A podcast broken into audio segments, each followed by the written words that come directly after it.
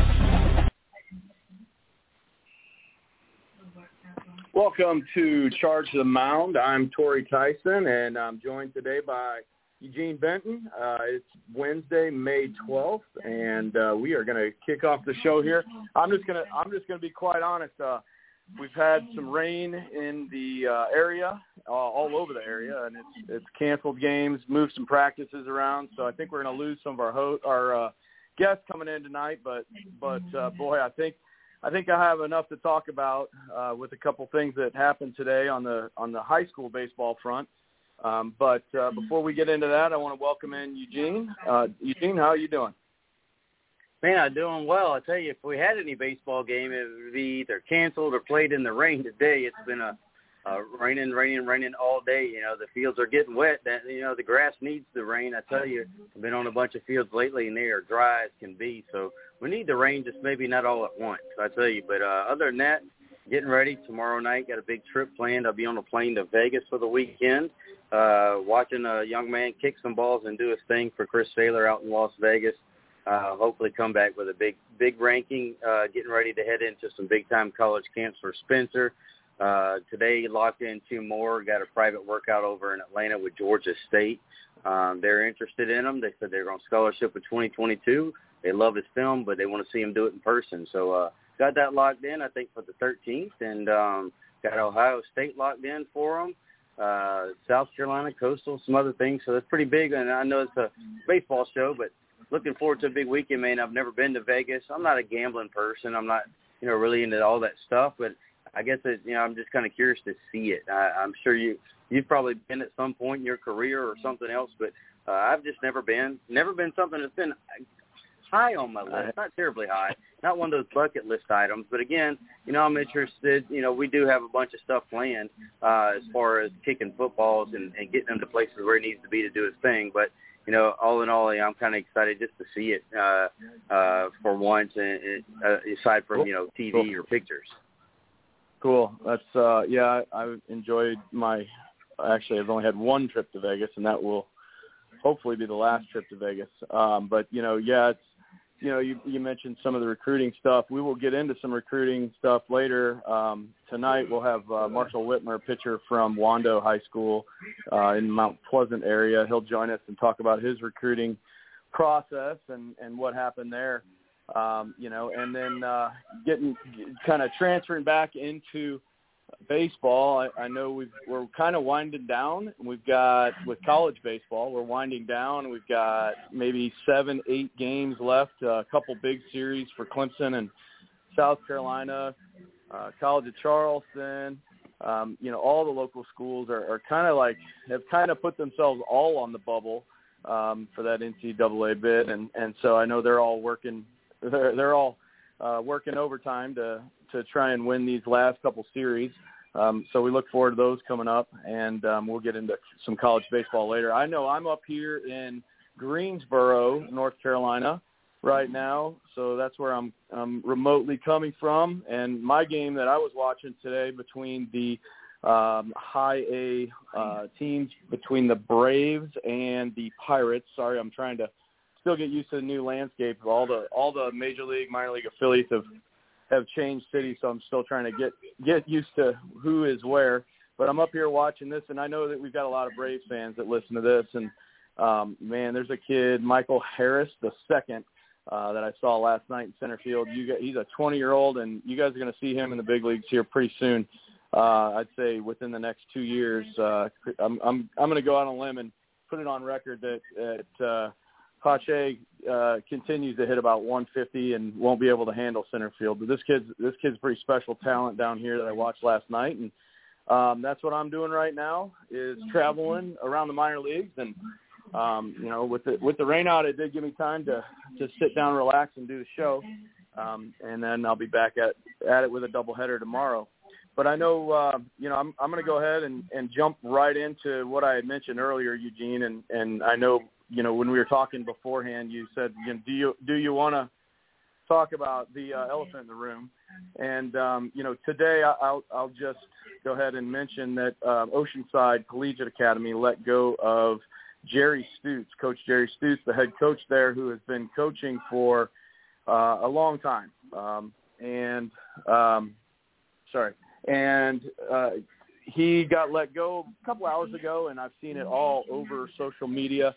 He is uh, in the the uh, South Carolina Hall of Fame um, as a coach. He's the all-time winningest coach at uh, you know in the state of South Carolina, and uh, you know it's it, no just being personally involved. Uh, my son's a sophomore at Oceanside, and and you know Jerry, we hate to see Jerry go. He's a good man. Um, he put in all kinds of time for youth baseball over the the last 40 plus years, and um, you know we thank Jerry for his time and effort and um, I know just just from talking to a couple people today that that I think they're just going to go what I what I've heard is a different direction, and I've heard that before as well. I've heard that twice before, uh, so I I get what that means. It means you're fired, and um, you know so um, I spoke to Jerry as well, and you know he was pretty down, but just said that he sees the writing on the wall that you know he's a little too old school for the kids nowadays, and and I will get into that uh, with this venting session. I'm hoping some of my, uh, you know, baseball friends call in and, and talk because uh, I know they're all ready to talk to me behind the scenes. But when it comes to the radio, do they really want to get on and and put their name on there? So I'm hoping some some of you call in.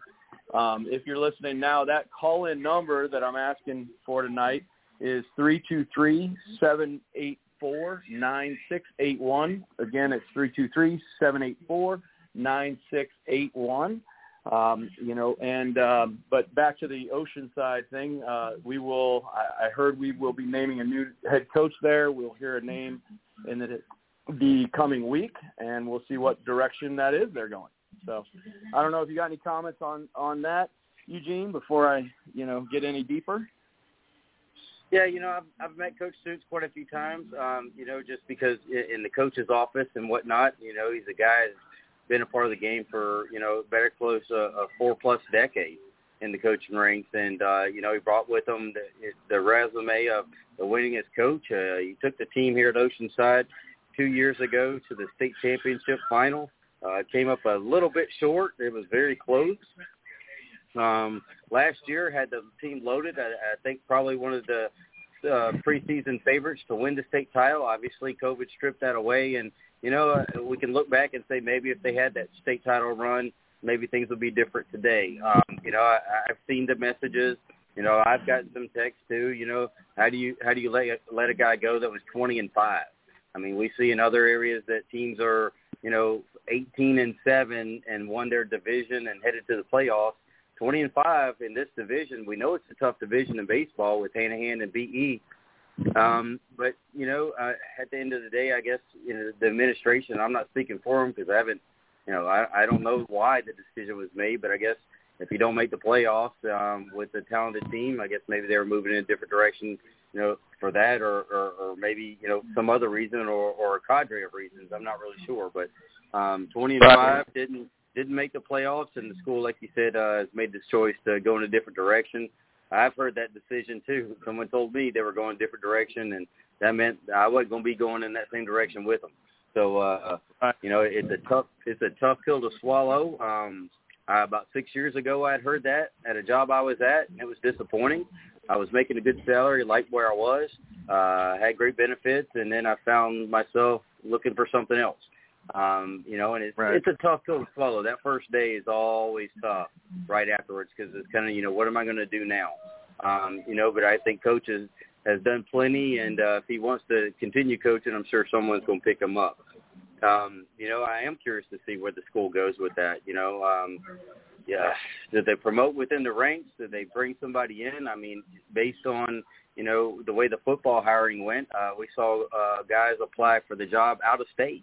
Um, so you know, I guess that the profile of the school is out there.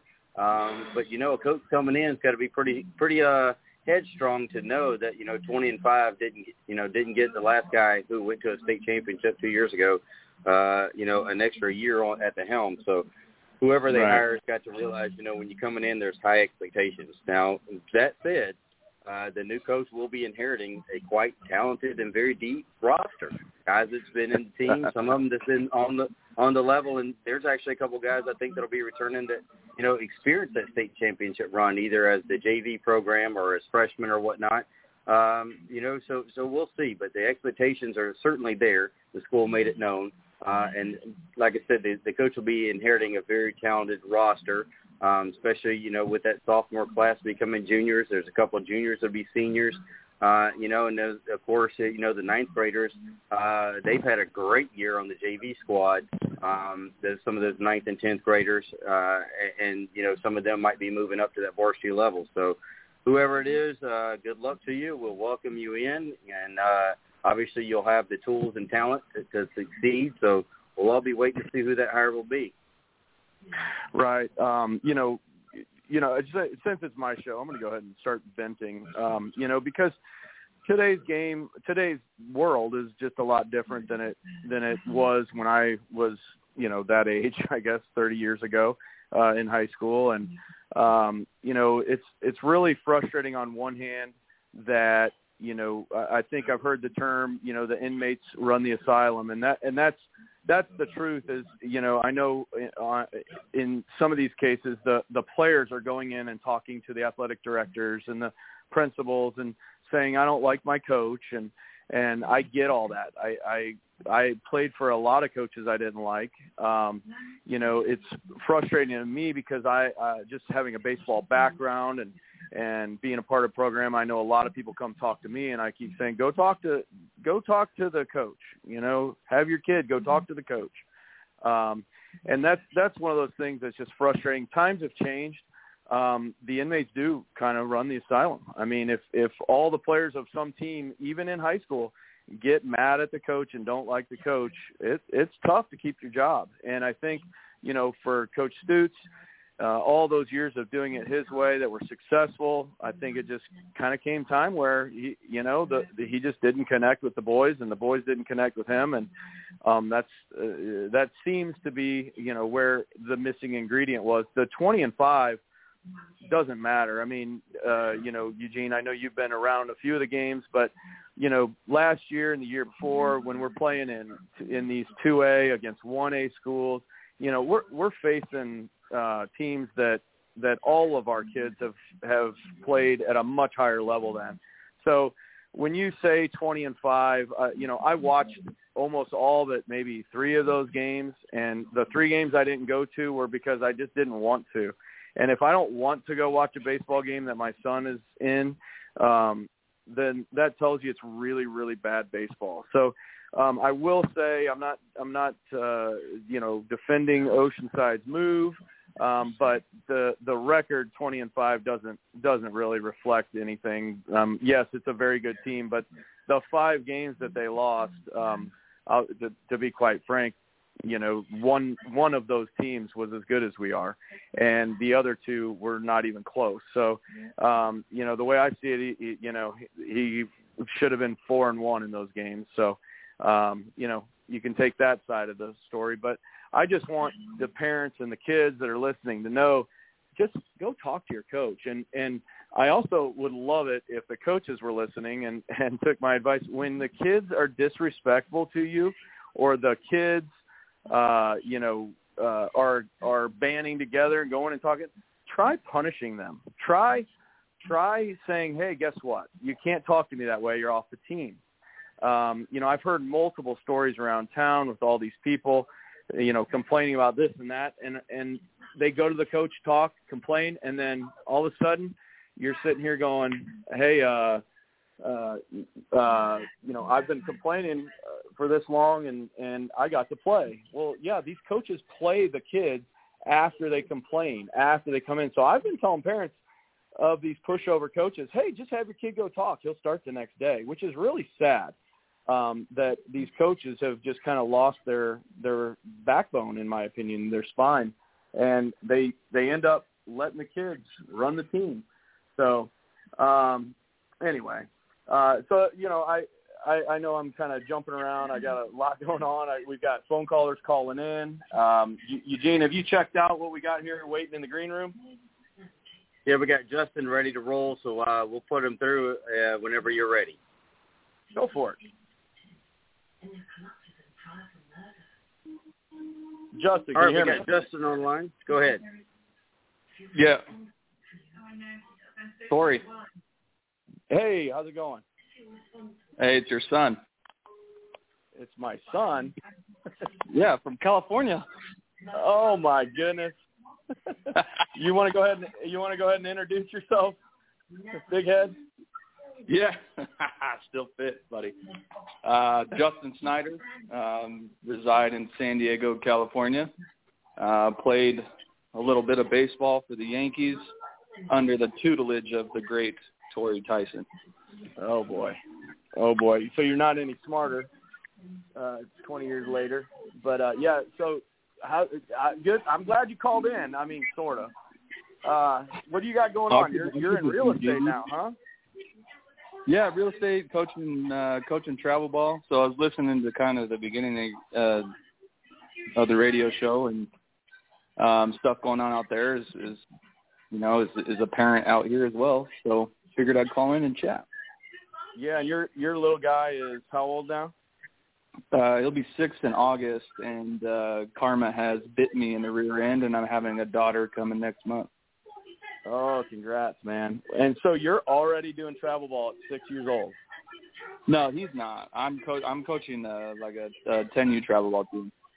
Okay, great. So this this will be good because you'll be in the situation I was in when I was in the minor leagues coaching, you know, back at home, and you'll hear every complaint you could possibly get from every parent and by the time you your son is ready to you know play and you coach him you'll you'll uh you'll know all the answers. So that's good. Um that's tough. Do you enjoy 10u yeah it's not bad. I mean there's times that there's times that i forget they're 10 um you know just because my coaching style is is pretty similar to to what yours was.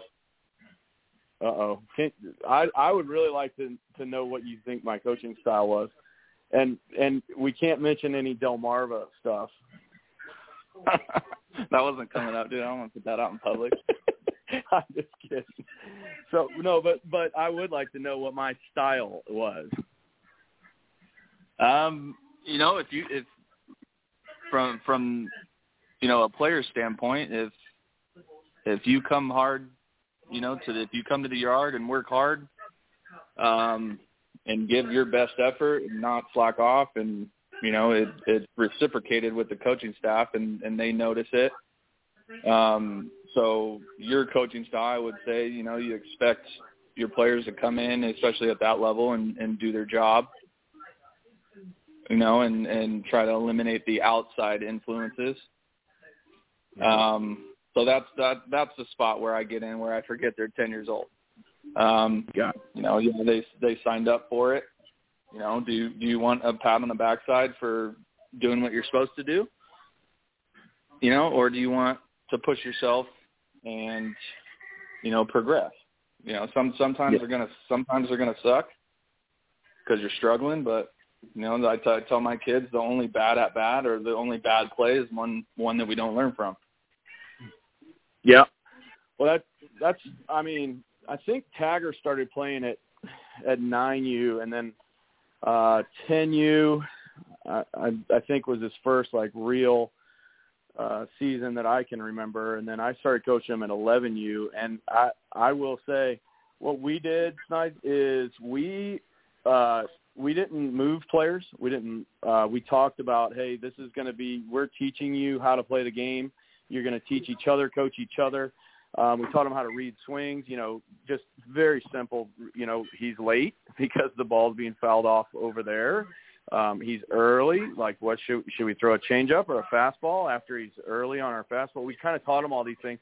Even at 11, 12 years old, we had we had catchers, first basemen calling back picks on their own, uh, making up their own signs. Um, you know, everybody had the green light. Uh, they just had to tell me why they thought it was a good time to steal, and you know, we coached a lot in the dugouts. And um, ironically, you know, we're we're talking. I'm talking about this 11U team. About six of those kids are on this team, this Oceanside team with with Tagger, who's 16. You know, they're all sophomores now, and um, and I, I truly believe I'm not taking credit. The players are really good, and when you have six guys that are possibly Division One baseball players on a high school team, um, you know, and that's just in the sophomore class. Uh, they are they they know the game, and um, you know it's it's whoever walks into this coaching job is going to be handed, you know, two years of at least you know the final four in the state. Um, but I, you know, I I venture to say we will win state both years. So good time to take over. But going back to the little league stuff, you know, I I if you can spend the extra time coaching them on how to call a game, how to move defenses, it worked really well for Tagger's age group. Yeah, no, I I, I agree 100% with you know coaching themselves. Um, you know, because if it doesn't translate coming from a coach, who else is it going to be best presented to you by? You know, your peers. Right. So if they're te- if they're teaching each other, you know, or relying on each other to to make in-game adjustments like that, then that's going to do nothing but elevate the you know the other players that are on the team you know that might not be on that level athletically gifted wise right. But you know you see those guys that that aren't as gifted as others and but they put in you know twice as much work and they're a student of the game. You know you see those guys have just as much if not more success than the you know the athletically gifted athletes yeah. Well, I, think um, a lot of our kids just uh, you you get to the big field, and our kids had already known what you know tandem relay or you know they already knew all the spots to go to because we ran those little fields just like the big fields. Um, taught them all the right things. So uh, when they got onto the big field, they were just so much further ahead of everybody else, and some of those guys just got left behind because their coaches just held their hand and told them everything. You know, um, to be honest, one of your teammates, and I really hope he's not listening right now, um, but one of your teammates, a first rounder from Louisiana that the Yankees drafted, is the Knock one that off. really that that really made me just think to myself, I have got to make sure my son knows every facet of the game before he gets to pro ball. Because, you know, this high school draft, I mean, he didn't go to college, so obviously he didn't get you know, you you had the the college at San Diego, so you were a little bit more prepared than a high school kid for pro ball. But came in there, and I'm like, how do you not know where to go on the field? You're 18 years old, and that's really the first time a first rounder with the New York Yankees didn't know where in the world to go on the field. And I was like, this will never happen with my son or anyone that he plays with. I'll make sure they all know where to go on the field and that's no lie, dude. I'm not I'm not just saying that. I distinctly remember coaching one day saying, "This will never happen." Like I'm tired of saying, "Hey, move over that way." Can you not see how early he is? Um, you know, now I guess I guess now players like that would fit in perfectly because because as you watch these big league games, they just pull out cards out of their back pocket and some analytical computer nerd, you know, has already told them how many steps they're supposed to take in and right and all that stuff for each hitter. But um, that's a whole nother story. I might even go there tonight. We we might have time. So the state of I the game is imagine just, it's what would have been on the cards that you handed out, buddy. you could what? I can just imagine what would have been on those cards that you handed out. I think my sarcasm uh, would have come through if I had made cards for you guys. Oh, absolutely. And, But and yeah, I know, I know exactly, who you're talking about. He's got real big bout. well, I know I know we could put the whole team's cards inside your hat. Um, this, the, oh, for those of you who don't know, Justin Snyder is the biggest head in the history of professional sports. So, um, yeah, it looks. anyway, we won't go there. But I appreciate you calling in. Anything else going on with you in the baseball world?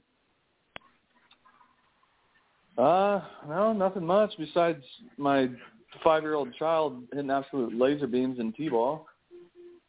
But that goes to the well, the other fact that you know, I don't know what the what the difference between rec ball or little league rec ball and travel ball is out there, but out here the you know little league has took a tremendous decline talent wise because everybody you know out here in San Diego you can throw a rock and hit 19 different travel teams.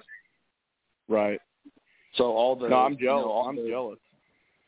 Yeah, so I, I mean, I'm I'm tempted to even just put him up. Like he'll be six, but even just to put him in like seven U machine pitch, you know, because then you know the other kids that are there want to be out there.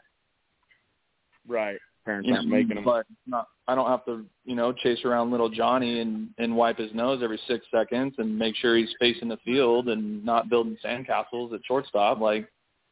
Mhm. Yeah, it's tough. My my dad coaches my nephew. Um, he's coached him since he was six or seven, and I don't know. Like you got to be certain type of special to uh, to handle that. I I'm a firm believer that these kids shouldn't play baseball until they're 10 or 11. Uh, it's just not fun, you know. Like you got to get all, like you said, like-minded kids in there that all want to be there, not just like, oh, I got to go to baseball tonight.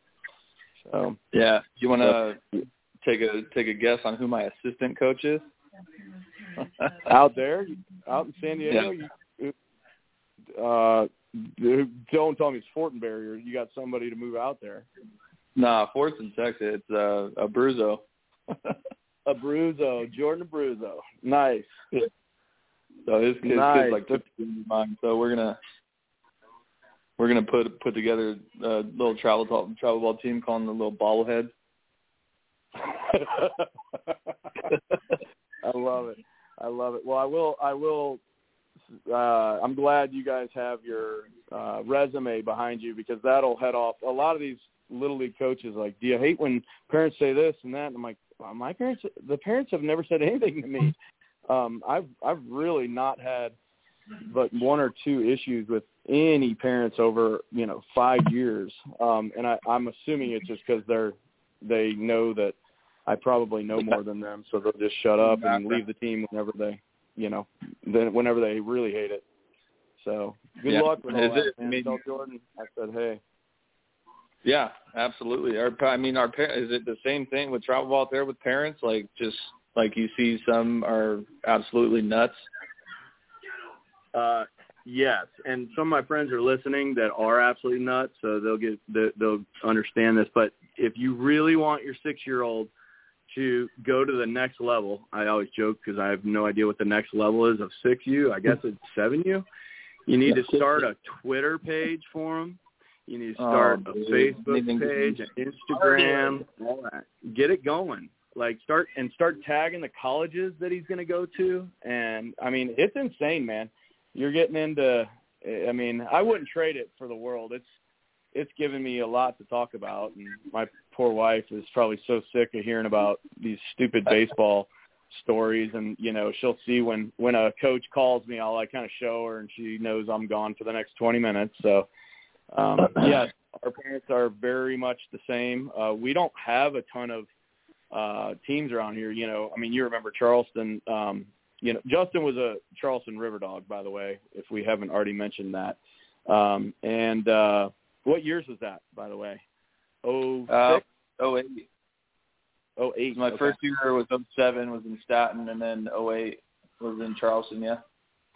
Well, great. They're gonna you're gonna enjoy these times with your kid, but there's gonna be some heck of stories for you to to go over. So that's what I'm that's what I'm hoping this radio show is. I hope I hope some of these parents that complain all the time start calling in and complain out loud so um I don't have to sit here and talk all the time.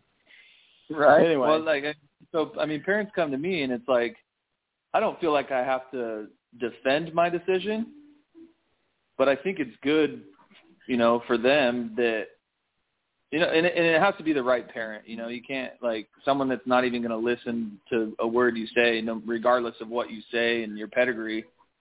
You know, but there's other parents that that you know are asking you because they're genuinely curious about what their kid can do to move up in the lineup or this, that, and the other, right? So, right. when parents come to me, I don't say I have to defend myself, but more so kind of explain it and I have to explain it on like their kid's level too. So, um, you know, parents coming in the dugout during games, like if that happened when you were playing when you were younger, what like your coach would have just your coach would have sat you. Or I would have said, "Get out of the dugout, mom, dad." But like it just would never have happened. I, I don't know yeah. where things got. Yeah, I don't know where things got changed.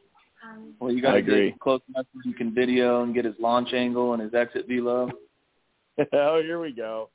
Here we go. All right, All right then. Well, I, I, we got plenty of time before our, our guest is coming on, and uh, nobody else has called in. So let's let's get let's go into it then. You're going to take me on a tangent here. Uh, you played uh, 15 years ago uh, professional baseball.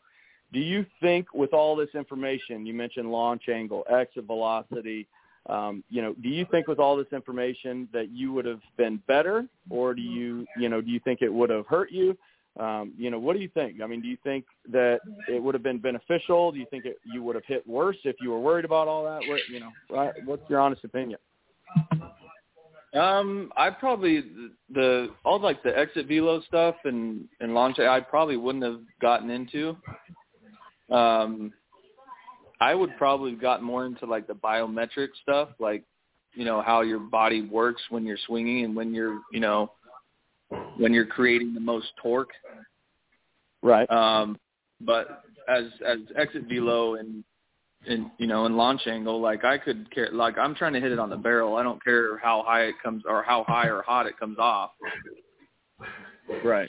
Right. I'm just I'm trying to barrel a ball out. We got kids talking about, oh, this is my exit velos. Like, yeah, but you're swinging in a cage off soft toss.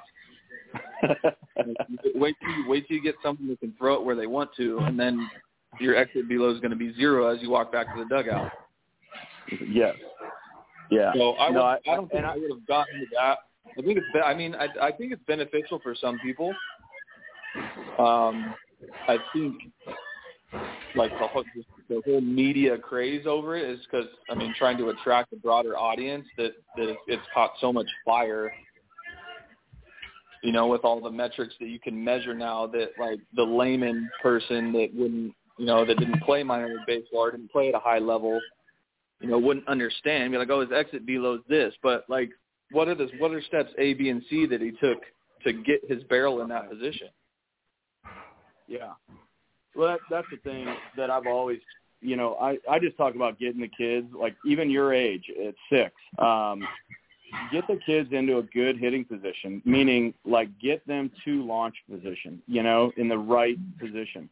And that's all you have to do at that age. And when they get up to 14, 15, then you can get more technical if you need to. But man, um, it's it, the hitting has become so complicated uh, they are throwing a lot at these kids. I actually bought a pocket radar uh, when the kids were like 11, 12, and that ended up, you know, I always said I didn't care about exit velocity and how hard they threw and all that because it doesn't matter at that age.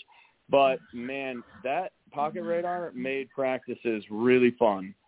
Um, you know, we'd we'd uh, line the kids up at, at up until I'd say 13, 14. I think everybody um, everybody pitched, you know, played multiple positions, et cetera.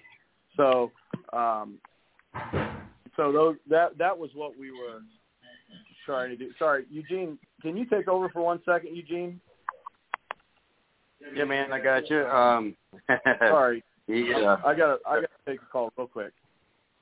Okay. Oh, so that's yeah, a, man. a good chance to, to sneak in a Torre I had Tyson question too. Hey, get it, get Justin. Yeah, sneak in a story. I'll be right back. Oh goodness gracious! Well, if it Oh. helps, I was gonna say if it helps at all, since both of you guys were in the Yankees organization, my first boss out of college was roommates with Brian Cashman at Catholic University. So give me a Brian Cashman story. Um, I oh, I didn't really run into Cash too much. Um, you know, for for us struggling minor leaguers, like our big during spring training, our big thing was, you know, sometimes they'd call minor leaguers up to big league camp to like play in a split squad, or if they're having some guys, you know, have a day off or whatever. Um, so that was our big, you know, our thing because you get the extra meal money, you get to go hang out with big leaguers, you get the big league food. Um, so I would only see Cashman, you know, walking around the big league complex um, every once in a while. He seemed like a pretty, you know, pretty cool dude, pretty down to earth. Um, you know, for how much money and power he's controlling. Yeah. All right. Well, I guess uh, next. Okay. Well, he's back. I was going to ask, uh, you know, about the process of you joining the major leagues. You know, and the, that whole draft process and things like that. You know, uh, what was that like for you? Um, I, dude, I went into it like I went into it blind, basically. Like I, I knew, like I knew of the draft. Uh, obviously, you know, you know how it works. Um, but I failed to realize until it was a little late in my career that, you know, these these teams are out here to make money. Um, you know, so if they don't have a lot of money invested in you, um, you know, this goes back to the story that Torre told at the start. Um, you know, same guy got a million dollars out of high school. Um, you know, I I produced. He didn't, but he hung on for another three years after I was done playing. So I just thinking like for like, you know, the draft process, but uh, kind of like I you have various jobs tell you where you're going, which they have zero pull. Um, you know, it's not until you get up to like the national cross checkers and you know the people that actually make decisions where they if they tell you you're going somewhere, you're probably going. Like I had I had five or six teams telling me I was going top ten round, and I didn't end up going till the twenty first. So a little a little disheartening there, but I mean I just wanted to play. So and later on down the line, you know you can tell where the business side starts coming into it. Like if numbers are comparable, you know the the guy that has more money invested in him is going to get the nod over someone that you know I got 30k. Some dude got a million. They're going to run out their investment until it either pays off or you know they got their money's worth. Right. It's. I, I mean, I can, you know you know well enough. I had so many guys walk in the office and ask me, you know, hey Skip, why like why why do you not play me much? And I'm like, dude, I can't play you. I'm not allowed to play you. You know, uh, I I think I was very honest with you guys and just said, hey, I can only play you every sixth game. Uh, not you in your case, but uh, some of your teammates. I'm I'm like, I wanted to play some of those guys more, but it wasn't up to me. Uh, those that was you know Mark Newman. That was the Yankees making that call and telling me, hey, you know this guy has to play this many games this year. Uh, he sits every fifth game, and you know all that. So I had all kinds of rules, and that, that's what people don't understand um, from the pro side in the minor leagues. They, they can scream and yell at the manager, at the third base coach. They're like, we we had things that we had to do. It didn't matter what the situation in the game was, and until you're a coach and you kind of know, oh gosh, you know, Abraham Almonte has to get 25 bunts down for a hit this year. You know, um, it, there's a, there's a lot that is going on behind the scenes that people don't get, and you know, you mentioned the political part of it. That's why it's so important for these guys getting drafted to get as much as they can, because, like you said, it'll help them stay around if they don't produce. Um, the more money they get. So this the draft and and hiring hiring eh, you know advisors that will help you in the draft it it's it's a big deal. It can you know just a, just an extra hundred thousand can make a big difference somewhere. Well an extra how about just a hundred? I would have taken that. It probably still would have been gone that first off season anyway but well i i tried to get you released several times. They the yankees really liked you more than i did so That's that's good. Yeah, I didn't like me enough to give me a back though. yeah. No, well, actually, uh, I was I was telling that story the other day about uh, since you brought up Almonte, and you brought up our friend with the real big boat. Um, I was telling that story where uh, base was loaded, ground ball up the middle, you know, and Almonte has a cannon, comes up trying to fire it home, and it dots him and dots said shortstop in the head and lands in the stands over by third base. That was incredible. So you, those of you that have been in Charleston uh, at the Riverdog Stadium, the uh, the tarp is rolled up on the third base side, and uh, yeah, so our center fielder hit our shortstop. What were they? Probably thirty feet, forty feet away from each other. It wasn't too far out. Like it was like a it was like a hard ground ball at the middle, and Almonte coming in charging, and Carmen was like in between, you know, the outfield cut and second base. Right. So and just yeah. got smoked right in the head, and it ricocheted all the way into the stand over the tarp. in the air. in the air. it was it was pretty comical. Um, sure. Uh, Justin, while I got you on here, what you got any advice? Uh, you know, just for if can you rewind back to high school when you were trying to decide whether you're going to USD or you know somewhere else? Um, can you put yourself back in those shoes, and would you give yourself any advice you know that would help the kids that are going through that right now in you know 10th, 11th, 12th grade? Um, yeah. I mean, I didn't. So, I didn't like. I didn't go out, you know, thinking like, hey, I need to do this to get a scholarship. I just went out and and played the way I play. You know, you know how I get. Like, I'm I'm either 100 miles an hour or you got to sit me on the bench. Like, it, I'm either on or off. So. Um, I wasn't going out every day pressing like, "Hey, I need a scholarship. Hey, I need a scholarship." Because I mean, if you're good enough, you know, and there's a bunch of tangents we can jump off, but I'll try and stay on point. Um, if you're good enough, people will find you.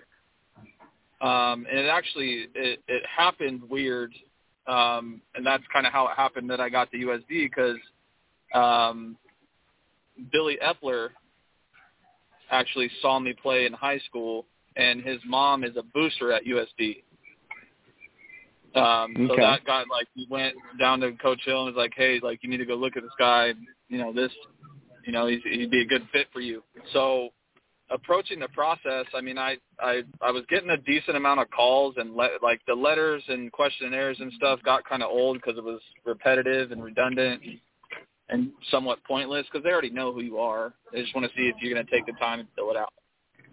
Right. Um, so I mean, getting recruited pretty. I was getting recruited heavy just in San Diego. Like, uh, had an offer from San Diego State um, for a full ri everything but housing. Right. And then uh, a couple weeks later, USD came over. Um, you know, and they they said, you know, we got everything but half your meal plan. Like, all right. So, and my main, like, my main focus, honestly, like, I didn't want my parents paying for one cent of of my college experience. I would put it. Um,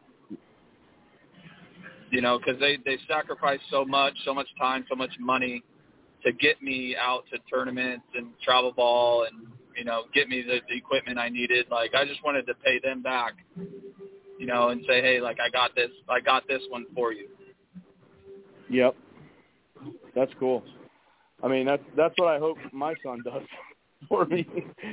Mine is purely financially driven. Um, when when you got to USD, did you ever get to work with uh, Tony Gwynn at all?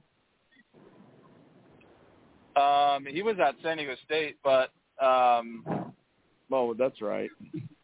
Did yeah, com- common misconception.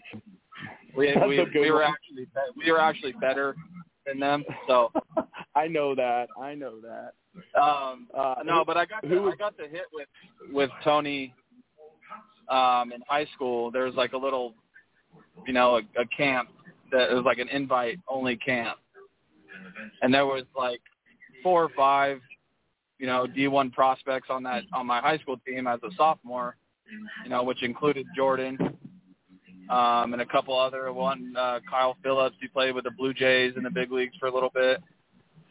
Um, you know, and a couple other dudes. So I was, I mean, going down there and listening, like listening to him talk about hitting. It's it coming. I mean, coming from a baseball guy, and I'm sure you feel the same. Just like I, I didn't want it to end. Like I could, I could have soaked every single word that guy set up, and you know, but right. And I see now too that it, you know, hit, hitting is is specific to the person. So each person speaks their own hitting language. Right. So I don't necessarily think that he was the best hitting coach, just because I mean, if you don't struggle, how, how like what's your adjustment that you're going to teach people? you know, Yeah. like you, you're you're just that good. Like like guys like you and I, you know, when we went through, you know, I didn't I didn't put pieces of tape to try and hit 300 on my locker, but um, you know, everybody, Right. like everybody's different, so everybody speaks a different hitting language, and I notice that a lot now with the kids that I work with. Um, just don't know if he was the the best like hitting coach. He's like the, the best hitter, like hands down, for you know his era and maybe ever. But um, you know, there's a, a, a couple other stories, like another story about Tony. Um, Yeah. There's a couple of coaches that coached at USD when I was there, and then they went over to San Diego State. Um, and I was talking to him one day, and, there, and Tony's like, he said Tony would sit in the corner of the dugout and call pitches out of the pitcher's hand from the dugout. Like before he released it, like out of his hand, be like, "Oh, change up." So he just Like, dude, like felt it. seventy percent of people something? can't even see it until it's halfway to the plate. Like you're calling it from, you know, sixty feet six inches plus whatever the distance is to the dugout. Like that's absurd. Yeah. No, I've heard I've heard that. I've I've played with a few guys there. I can't even believe where they recognize these pitches. Um, so yeah, it's different different different breed. I know working with Pujols, it was the same thing. Like he he didn't know what he did, and you know, so he he wasn't going to help my son. Um, he was just one of the best ever, uh, but not a coach. Uh, anyway, um, hey, I, I appreciate you calling in, Justin. We're going to jump to another call here. Um, thanks for saving me and giving me something to laugh about for a while. All good, brother. Next time I'll uh, have that Delmarva story on tap for you. Oh yeah, that I don't know if this is rated R or it, it's got to be close because I've dropped a couple inappropriate words over the last few weeks. Yeah, I don't think you can dumb it down to a G rating, dude. I just don't. I don't either. I don't either. All right, man. Good talking to you. Thanks again. I appreciate everything. You got it, brother. All right, that was Justin Snyder. He played for the Charleston River Dogs. I think he said oh eight. Um, for those of you that are hardcore River Dogs fans, um, and then we've got another caller here. I'm going to go to before we get our uh, get Marshall Whitmer online. I'm going to. Oh, looks like the call was just dropped. Eugene, can you help me out over there? What do you got going on here? Yeah, put him in the green room. Uh, we'll see if we can bring him back. Uh, I think we got him back on the line. So what we'll do, if, if you're listening, Marshall, is we're going to hit some music, and then uh, we'll bring you right back in. I don't. Hey, uh, I think. Did you? uh I think this is Brian. Hold on one second, Eugene. Don't hit that music quite yet. Hey, Fish, is that you? It's me. How you doing, Torre? Hey, we got uh Brian Fisher here on the phone, a, a friend of mine from the Columbia, South Carolina area. Or do you want to be more specific than that on the the area? Well, if I said Blythewood, people probably wouldn't know where it uh, where it was, so I always say Columbia.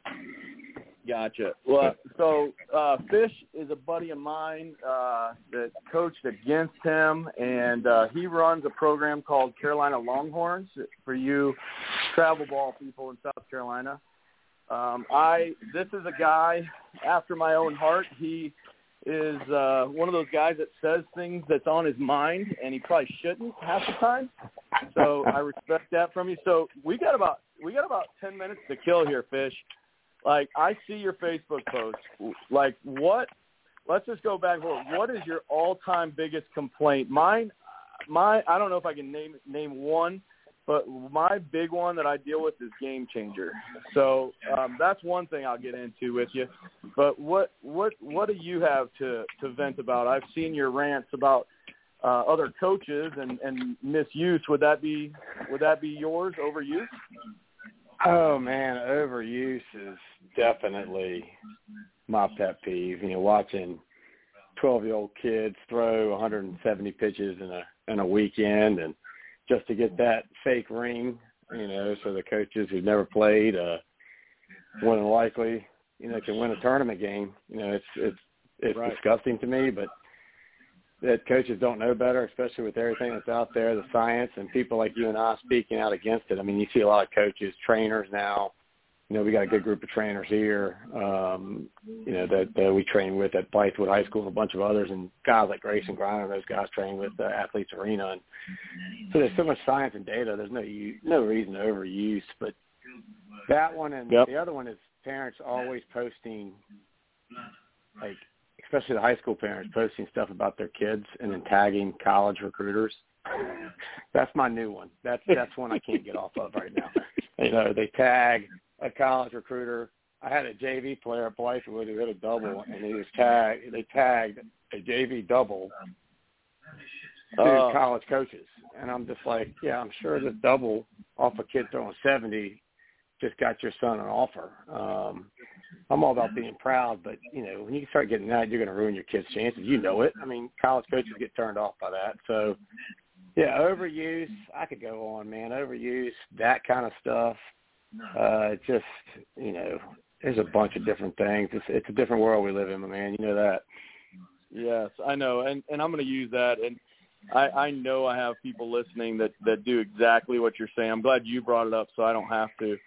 Um, but I, I mean, I do. I, I feel bad saying it because because JV is important, but I always say, who cares about JV? It's called junior varsity for a reason. Like you want to be on the varsity team. No one cares about JV. Um and I know that's like, you know, rude to say because some of these kids will only ever play JV and I get that. And that's that's one of the things I had to, I have to keep telling myself. I'm like, "You know what? Like this dad, you know, is most proud of this kid's hit at JV. Maybe maybe that's the greatest thing that's ever going to happen in his baseball career. So I got to just shut up and click like, you know.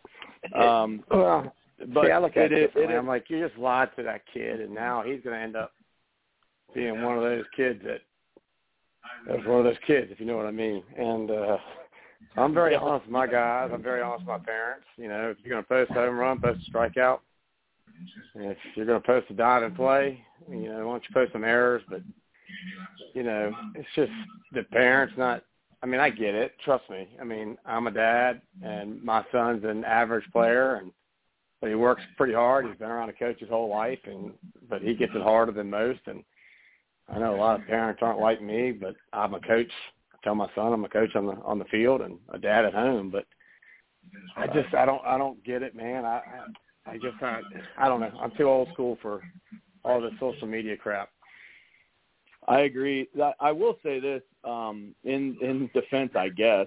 Uh, it is amazing since the whole COVID thing happened. Um, I have seen kids get signed just on video or Twitter um, or things of that nature. Now, these kids aren't getting huge offers or anything, but they're they're getting preferred walk-ons, and a few have gotten 25% scholarship offers, which shocks me because I've had several D1 coaches say I'll never give a guy a dollar without seeing him, which I would 100% agree with.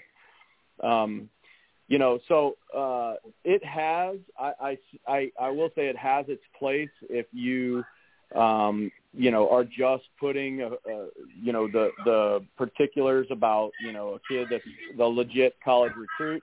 But I'm with you, tagging uh, the college coaches that um, you're interested in. You're also what what these dads don't understand you're also playing your you're like showing your hand to people. You're showing them what schools you want to go to. If you're what if what if there's a, a you know uh, another school a few hours away that like them and they're the only coach not tagged on that um you know that also tells them you have no interest in them uh so why would they Yep. start recruiting your kid uh so there there's just so many things wrong with that i i will 100% agree with you um Well, these- you know, I made a post the other day. I got a friend of mine at a mid-tier college. You know, um, not one of the top five, but they'll they may play in the World Series. And he called me about a kid here, you know, at Blythewood High School where I coach at too. And his second or third question was, "What's his parents like?" And then you, you remember Right. back in the day, man, that was down the line. Like, you know, that was a twentieth question. Like, hey, is his parents all right? Like, they now it's like, what are his parents like? And I'm like, well, you and I'm not gonna lie, like just like you, I don't lie Yeah. to college recruiters. I'm not, you can't do it. Um, and I was like, that's you know, these this, parents go, yes they don't yeah, understand go check We're out their social media presence. yeah Nope. yeah You know, you can't do it. So and- you know, you just sit there and grin and bear it. There's so much going on that I tell people it's not the kids that are changing, man. It's the parents, and they're causing coaches to hop out of this thing left and right. And then you're down with a bunch of YouTube coaches that you sit there and like, what video did you watch today? You know, I watched three hour practices at rec fields. I'm out in an hour and a half. You know, 90 minutes, I'm done. I watch these coaches flipping tires with eight year olds, and I'm just laughing. Like, what are y'all doing? You know, that's really going to help the kid. You know, oh yeah you know, Um, I'm at the point where I, I mandate time off for my, you know, young travel ball guys. It's, you know, two months between summer and, and spring, six weeks, and then a good two and a half, three months after fall. Yeah. And I tell them, you know, I don't want, I don't want to see you lifting the ball. Go play flag football. Go basketball. Go hockey. Got one kid that plays hockey now. Uh, I know you like that, but uh, Yep. you know, you know, go do something other than baseball. But you can't; these parents can't help themselves. And it's just like shake their head. But now you know it. Baseball's becoming an athletic sport, and by athletic I mean athletes are playing, and they you might have nine guys on a college team and starting or, or eight defensive guys, and six of them were shortstops in high school. yeah They don't care about positions anymore. And uh, Right. so there's a lot of I could go on and on, man, about the pet peeve. You know me. Uh, Yeah. You asked me the question. I'm gonna give you the straight up answer. But parents, if you're listening to me, don't videotape your kids. And if you do, and they're in high school, let the kids send it to a college recruiter with a note saying, "Here's a video of my swings and my 40s and me running." And bad coaches, they they hate that. Yeah, I, I'm glad. Uh, I'm glad you heard that. I'm glad these parents heard that. I appreciate you uh, calling in and and venting. Please call back sometime. Um, I, I really want to get into. I mean, do you do? Uh, before I let you go, do you do your game changer? Do you have a, a coach do it or a parent? You know, believe it or not, you're gonna like this. I, I've taught my wife how to do it. Okay. And, um, and so she does it, um, but I don't. I let the parents watch it during the game, but I don't keep up with stats. I don't give the kids the stats, um, unless they're bad stats, but so they know they're not as good as they are. But I Hey, tell hold on parents one they don't. Yeah. Eugene, is it? I, I'm getting a lot of noise from somebody's phone. Um, I didn't know if we. Uh, that's yeah, better I think now. we got it Sorry, Brian. Not- really Go ahead, Fish. Uh, But yeah, my my wife keeps it for my teams. I'll have players do it, some in high school, or assistant coaches do it my high school teams. Uh, there's no argument over it. I don't let players check stats. I don't. You don't question crap I put on there. Um, and I, I may tell my wife, she'll look at me. I may give her a thumbs up or thumbs down, whether it's a hit or an error. Which of course I'm always like that's an error. if it's uh, you know they better get a hit. You know I hear them all the time. My son batted 350, and I'm like your son's batting 210. You know it's it's not 350. Uh, you know it's like throwing 90. Everyone throws 90 now. Um, you know shake my head. So yeah, game changers killing it, but I don't give anybody access outside to watch the games. Yeah, no, I I wish I wish people didn't even, you know, I, I wish Game Changer wasn't even a thing. I get it. Um, the couple road trips I've been on, I caught myself watching Game Changer. So I I guess I'm not against it, but I am so tired of hearing about this stat and this stat, and I'm like, you know, the, the parents don't even get the nuances that go along with it. Um, you know, we we've got a kid. Well, I won't. I won't get specific, but but you can lead the team in batting average and not be one of the best hitters, believe it or not. Um, oh so yeah, that- and what my favorite is when you look up a team, and high schools teams do this. You look up a team, and there's like six game changers because parents are keeping the game changer. I'm Yep. like, oh yeah, come on, give me a break. Like, We- I just we laugh. It's yeah. it's nothing you can three. do. It's just you got three of them. three with our high school team. I I don't know which one is right. So um, yeah, yeah, it's tough. Yeah, Well, we need to get we need to have a a segment dedicated to this. We could have a good time with this one. We could we'll I offend a lot of people, but honestly It's gonna- can you do? It is going to tick a lot of people off. But uh, That's hey, I appreciate you. We're going to get to this kid, this guest that is calling in. Thanks, Fish, for coming on. Yeah, man. All right, brother. We'll talk at you. Eugene, will you go ahead and bring in Marshall here? Yeah, I got you. Uh, stay tuned, Marshall. We're gonna queue you up in just a second. We got you. Uh, wait. Uh, let's see where we at. Um, we got him at the eight four three. All right, hold on one second, Marshall. We'll bring you in.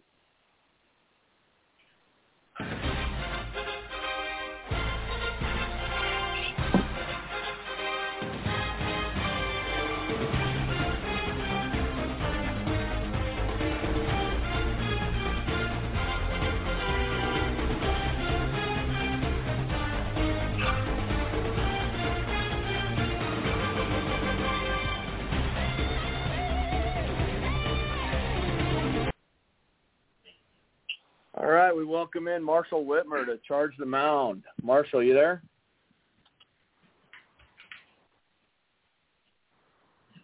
Earth to Marshall. Hey, All right, Marshall, dude. mute your phone. You're on.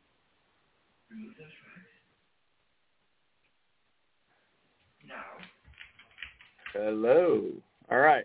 We will see what happens there. Uh, Marshall, if you can hear me, we are uh, struggling to uh, get you. That, that's not Marshall. Hey, who do we have? 843, uh, number ending in uh, 774H.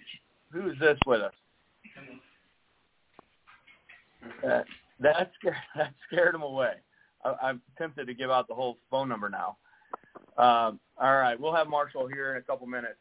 Um, You know, all right. you guys touched on Um, some interesting things. Uh, and while, while we're waiting on Marshall to call in, um, you know, it's something because it's something internally. I know you personally, and I know you've kind of battled through it as well. Um, with with a son who's who's very good and plays a high caliber position in multiple sports, uh, and your son had played quarter quarterback for football. Um, as well as you know, he's a superstar in baseball. I'll say that you don't have to say it. Um, you know, Okay. and he's a very good quarterback. Um, and, and he has a lot of great size. He has a great arm. He's very cerebral. You know, being the son of a coach, you know, he's kind of got that that extra that that gym rat, that you know, locker room mentality. You know, to to study the game and get better. Um, you know, and we hear a lot of coaches that say, "Go play multiple sports. Go play multiple sports."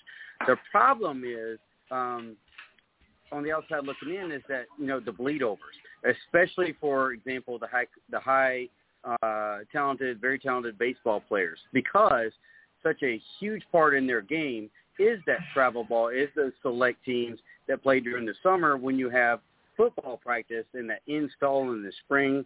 You know, for example, um, you know, Oceanside for you know, we know that team. Uh, football has already, you know, just completed their se- or almost completed their second week of spring practice. We have dudes that, you know, are just coming off the baseball field that have missed half of it and that's where a lot of the install comes in. Um, you know, if they were in the playoffs and and the year that Oceanside went to the state championship game, those guys made it back three days before the spring game, and then you know football was over. Now going into the summer again, last year there were a lot of the guys that made that Canes team who were starters for the football team in the fall. You know, so there's a there's there's a, there's a nasty balance that that players and coaches and parents have to balance. Man, what's the key to that? Because you know you got to be there, you know, to practice for the team to be ready to go, quote unquote, on Friday night. But also, too, you know, the other sport, that's your ticket to the next level. Uh, nobody's really recruiting in the baseball level from high schools anymore. We get that. It is the nature of the beast, whether you like it or not. Just like in basketball, nobody's recruiting from high school basketball teams. It's all the AAU schools or, or teams. It's travel teams. Um, so, so what's the balance with you know? All right, we got to go focus on another sport because everybody says, you know, you should play multiple sports. You should play multiple sports. Part of that is a lot of those guys that say that, in my opinion, are especially the older guys that when baseball ended, football started. When football ended, baseball started. There was no bleed over like there is today, where there's months of bleed over. So to participate in one, you're taken from the other. So, uh, you know, we can bring Marshall in uh, and, and discuss that when he's uh, out the door. Okay, sounds good. We'll put, we'll table that and bring Marshall in right now. All right, man. So uh, we'll bring Marshall in uh, right now. In order to play with this record, you must tune your bass to ours. Look out.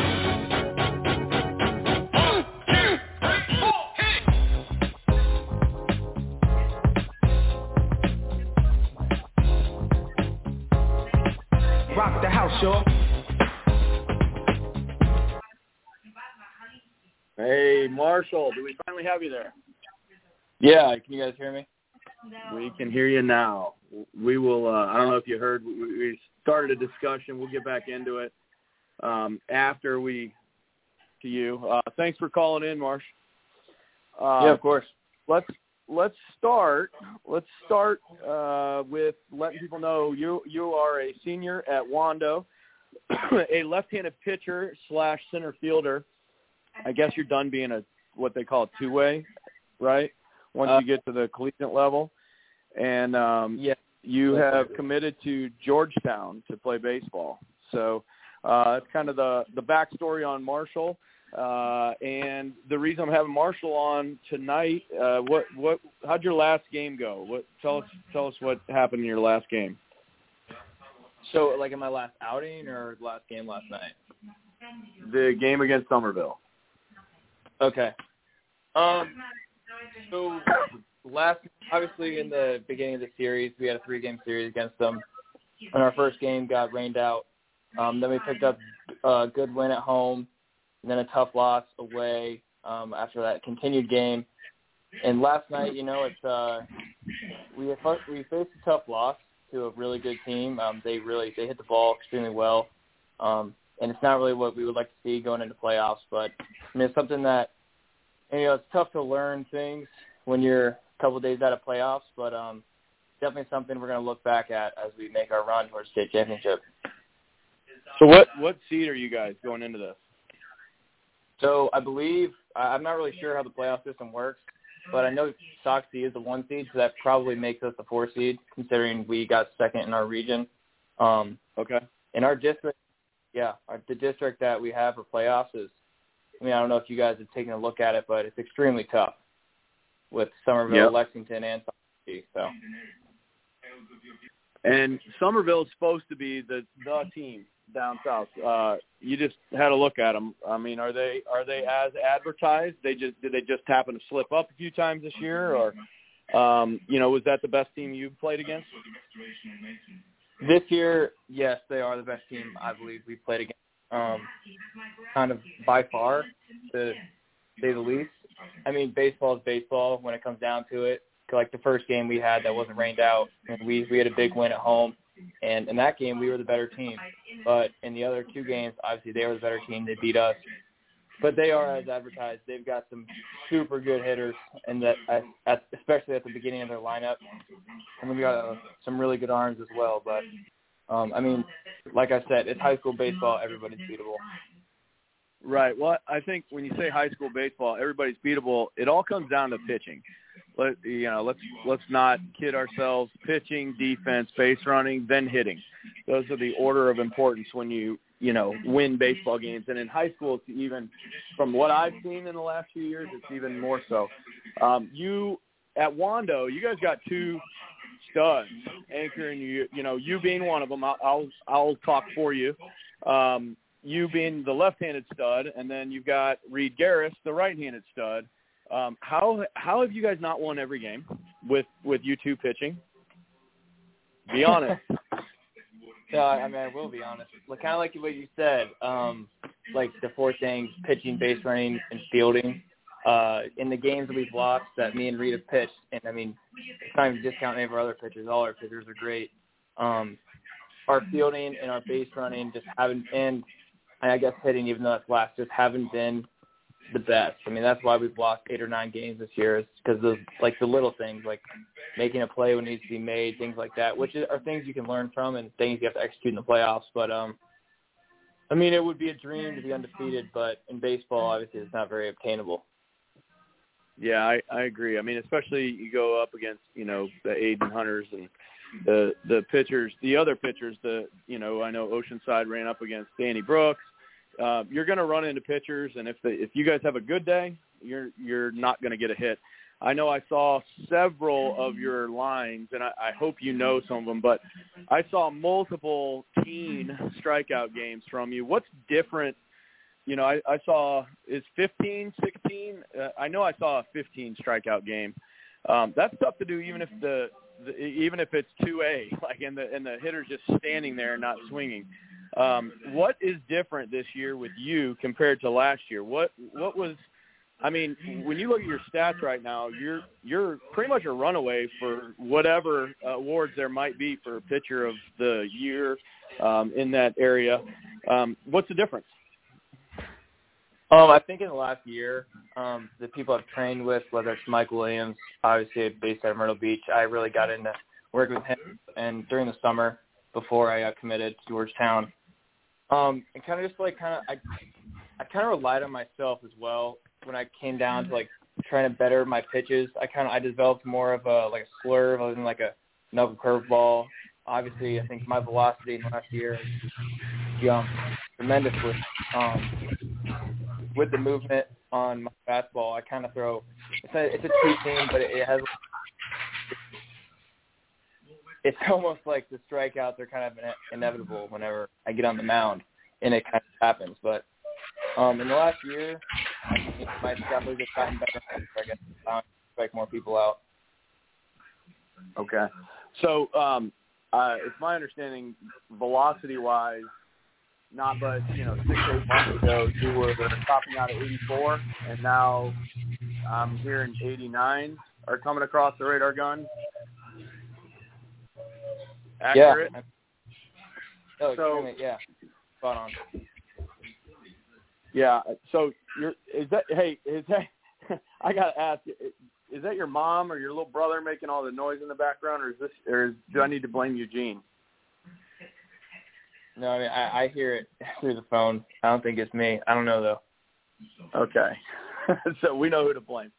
Um no, so so you you credit Mike Williams you mentioned up in Myrtle Beach. What were what were some of the you know training things that he changed with you? It Was it was it just uh, you know what what what was it physically?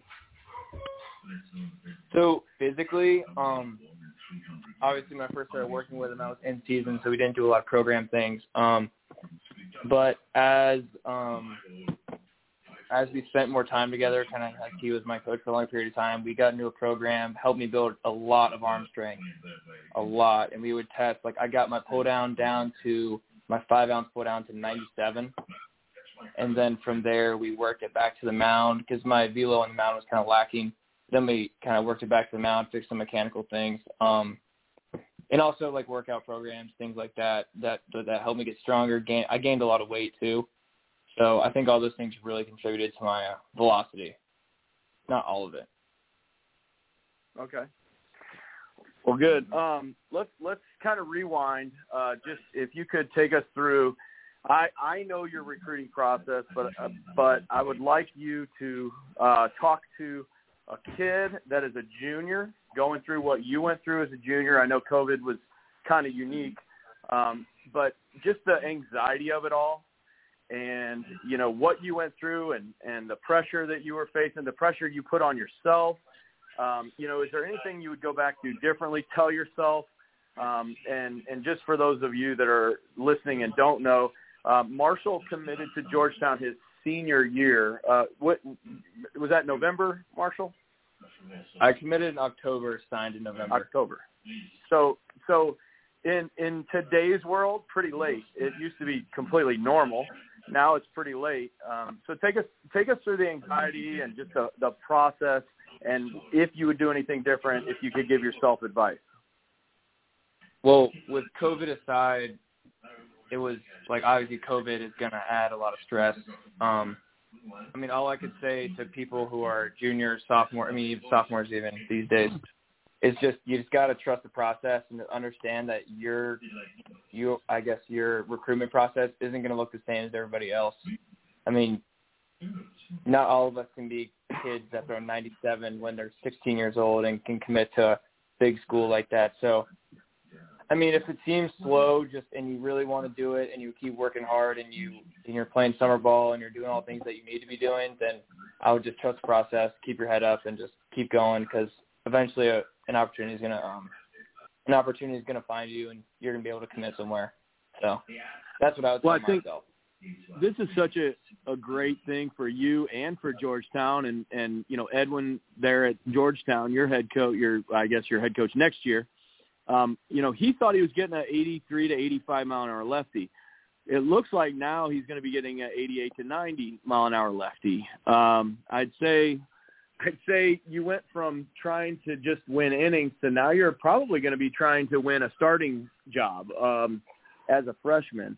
Uh, do you have you talked to Edwin? Have you? Does he know where you are um, physically? Does he know the bump in velocity? Um, have you guys had any talks? Um, do you know anything about you know where you're going in? So I mean, I, as of today, I don't know where I'm going to be when it, co- it comes to rotation, bullpen, et cetera. Um, but I've talked to Coach Thompson. I've talked to Coach Capon, uh, George Capon. He's the pitching coach there. Um, he's a great Okay. guy, and I like him. a lot. He they've kind of kept up. I mean, through Twitter, um, it's been kind of easy for them to keep up just by looking at social media and stuff. And they they've noticed. They've reached out to me and they've said, you know, keep going, keep working hard. And I'm really excited because I mean, it's almost like when I first committed, and obviously today, it's like I'm two completely different pitchers. And I feel extremely confident in my abilities right now, um, especially when I get to college, that I'll be able to try and win a starting spot, and that's my goal. I want to try and be one of those three or four starters for the rotation um, as a freshman, which I think is obtainable at this point. So I'm very excited. Well, I just remember the day when you were hitting about 86 and you're like, I'm going to hit 90. I'm to hit 90. And I, I'll be honest, I didn't think you were. And I, and now I, I, I believe you, man. I believe in you.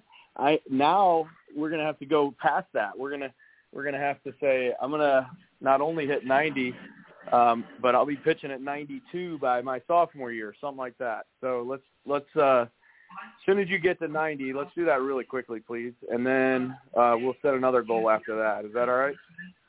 Yeah, sounds great. um, so uh, I know Eugene uh, has a kid that I believe scored a perfect 1600 on his ACT or uh, SAT, and he has Wow. been texting me, dying to ask you questions about the academics at Georgetown. You know, you know me. All I care about is baseball, and uh, the academics is leverage.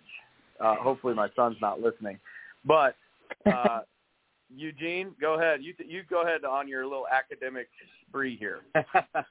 yeah, man, and it wasn't a perfect 1600, but he did score perfectly in the math a couple times.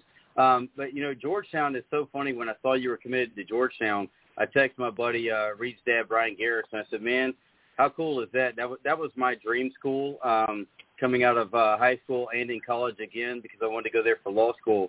I mean, it, it's such a great academic institution. It, you know, and, and most people don't know that, but they actually have, you know, because they've known Georgetown basketball all the way back to the Patrick Ewing days before you were born, and probably Allen Iverson was there. And he came out in '96, the same year I graduated. But you know, it's just it's a mainstay in academics, and it's really really hard to get into. Um, you know, so you know, obviously you have the academic stuff to get into there and the athletic ability. But uh, you know, so talk to us a little bit about that school. You know, what what sold you as far as uh, you know, obviously, you know, a coach there that believed in you, and that's real big as an athlete. Got to have a coach believe in you, give that, give you that opportunity. But what else was it? You know, the total package that said, oh, "This is where I'm going. This is where I want to be the next three, four years." Well, I mean, even as a freshman, when I first kind of made that commitment to want to play baseball and you know, trying to that commitment to like the grind, that like working hard, things like that. Um, I my me and my parents, we always thought like I need to go to a school that is gonna like, is gonna help me athletically and academically. And obviously, I knew Georgetown was an amazing um, academic school. My mom has talked to me about it. It was one of the places that I was most likely going to apply to, even if I weren't going to play college baseball anywhere, if I wasn't going to commit anywhere.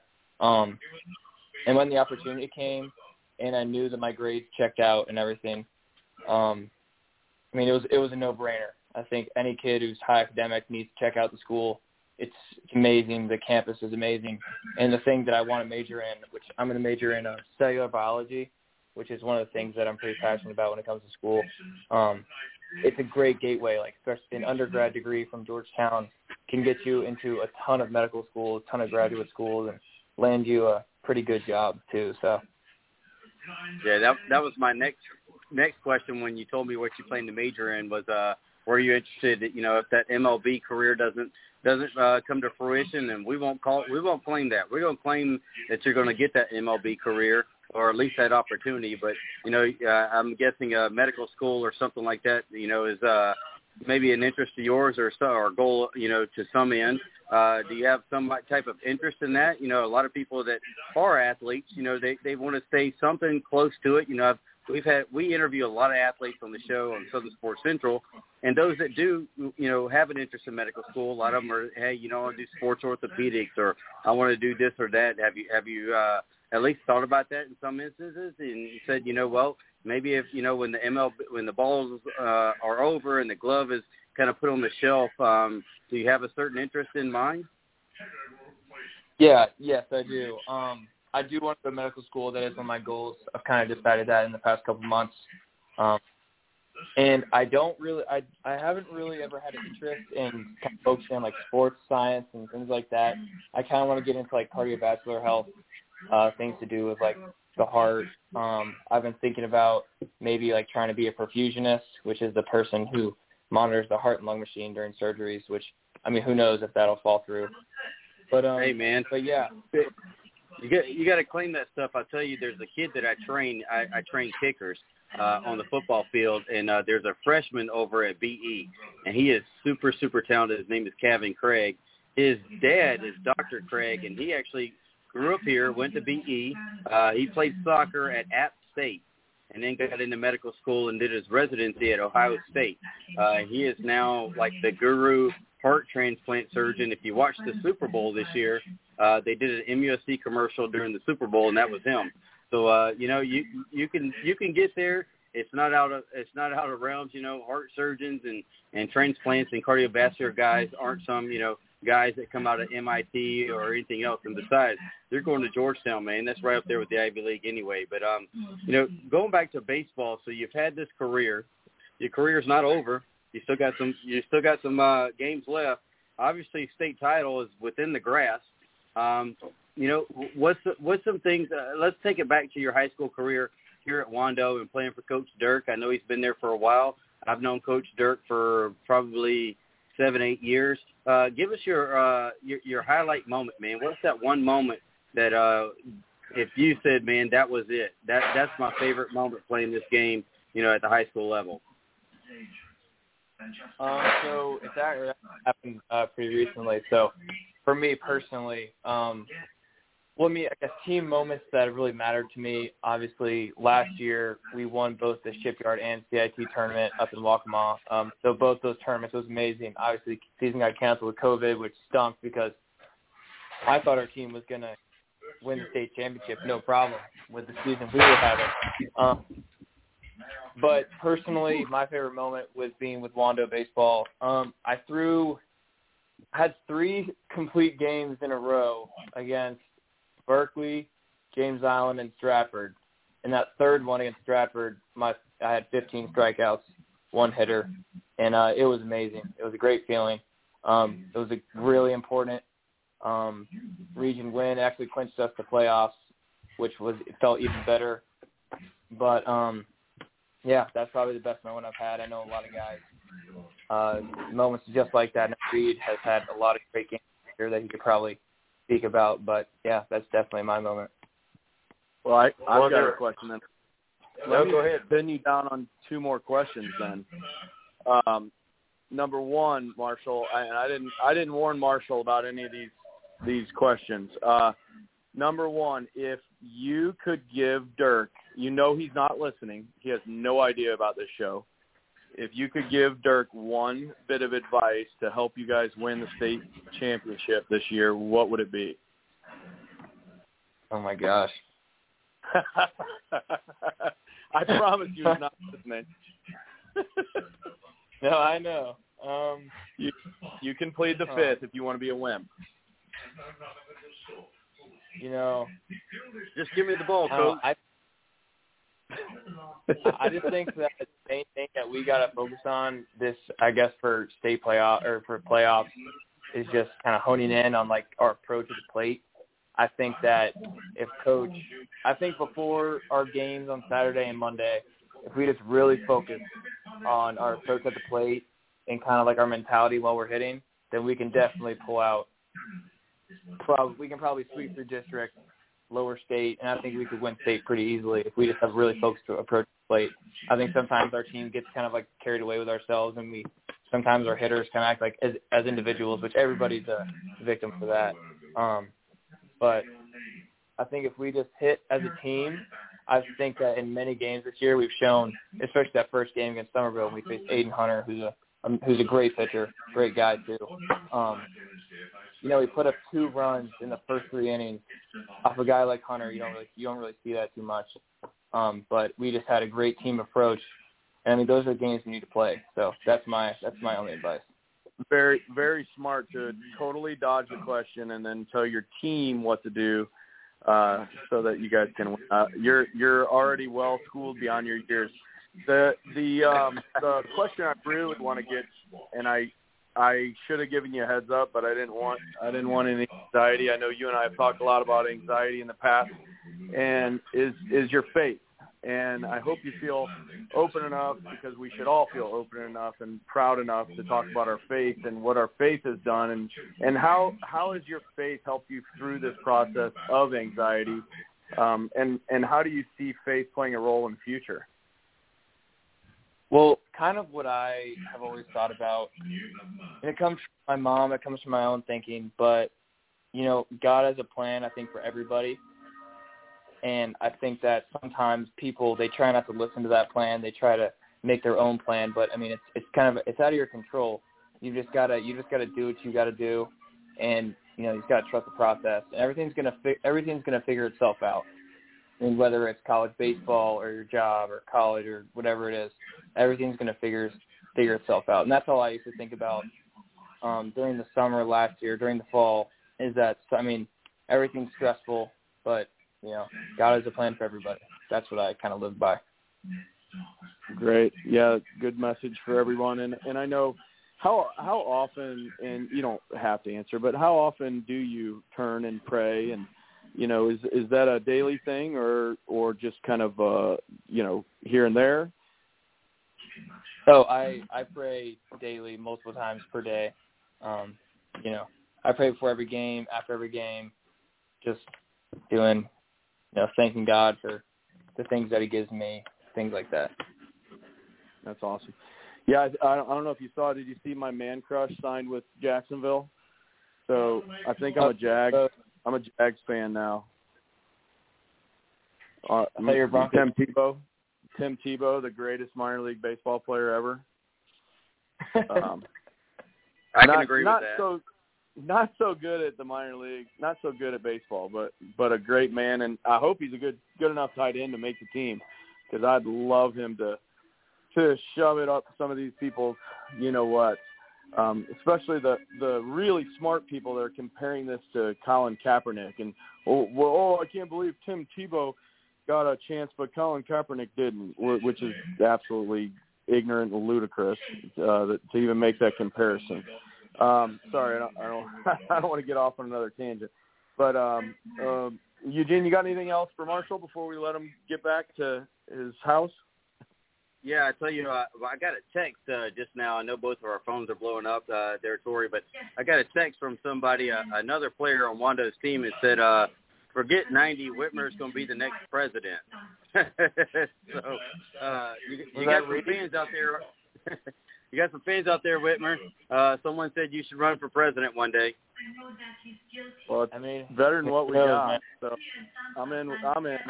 Um, I tell you what, Marshall, you did a heck of a job tonight, for real. Um, very well spoken. You're obviously going to fit in really well at Georgetown, better than I would. Um, you, even though I'd be their three hole hitter, even at 45 years old. So I appreciate you coming on, and uh, we'll have you on again. Good luck in the playoffs. Thank you. Appreciate it. All right, that was Marshall Whitmer, left-handed pitcher from Wando High in Mount Pleasant area, Charleston. Uh, thanks for having him on. I, I know Eugene. I, I think I'm in the same boat. I'm getting all these people uh, texting me and saying, you know, do this, and I'd like to encourage people to call in um, and and bring these things up. Um, uh, I will. I, I did have a topic, and and they're they're afraid to call in, but uh, the the multiple sports. I want to I want to go there really quickly before we get back to what you challenged me with beforehand because it's so, you know sort of the same thing. Um, you had mentioned earlier how do you juggle you know like baseball and football, and to be quite honest, um, you know using my son, I, I think it's fair enough to talk about my own son, so I can um, I'm not talking about anybody else's kid. Um, but my son obviously caught. He was uh, played third, outfield, whatever, on in baseball. Um, he was Oceanside's uh, JV starting quarterback in ninth grade. But as I said earlier in the show, hopefully everyone understands it, no one cares about JV. So yes, I was very proud of my son. I was glad he was the quarterback. I was glad they won every game by 70 points. But it's JV. Who cares? So that's why no one ever saw any posts about that. Um, but it was, quite frankly, it was just too much. Um, it, it was just too much, and I think um, that's why it's different nowadays than it was when when we were in high school. We had three distinct seasons. Like you had football season, basketball season, baseball season. I know I don't I don't mean to only use the major sports, but um, that that's what we had. Now, I mean, heck, my son goes to Oceanside. We talked about that. That is supposed to be an athletic school. Even at Oceanside, and I hope some of the Oceanside uh, administration is listening. Even at Oceanside, they make it so impossible, so difficult to play multiple sports that the kids just end up quitting and and deciding, hey, I'll just play one sport.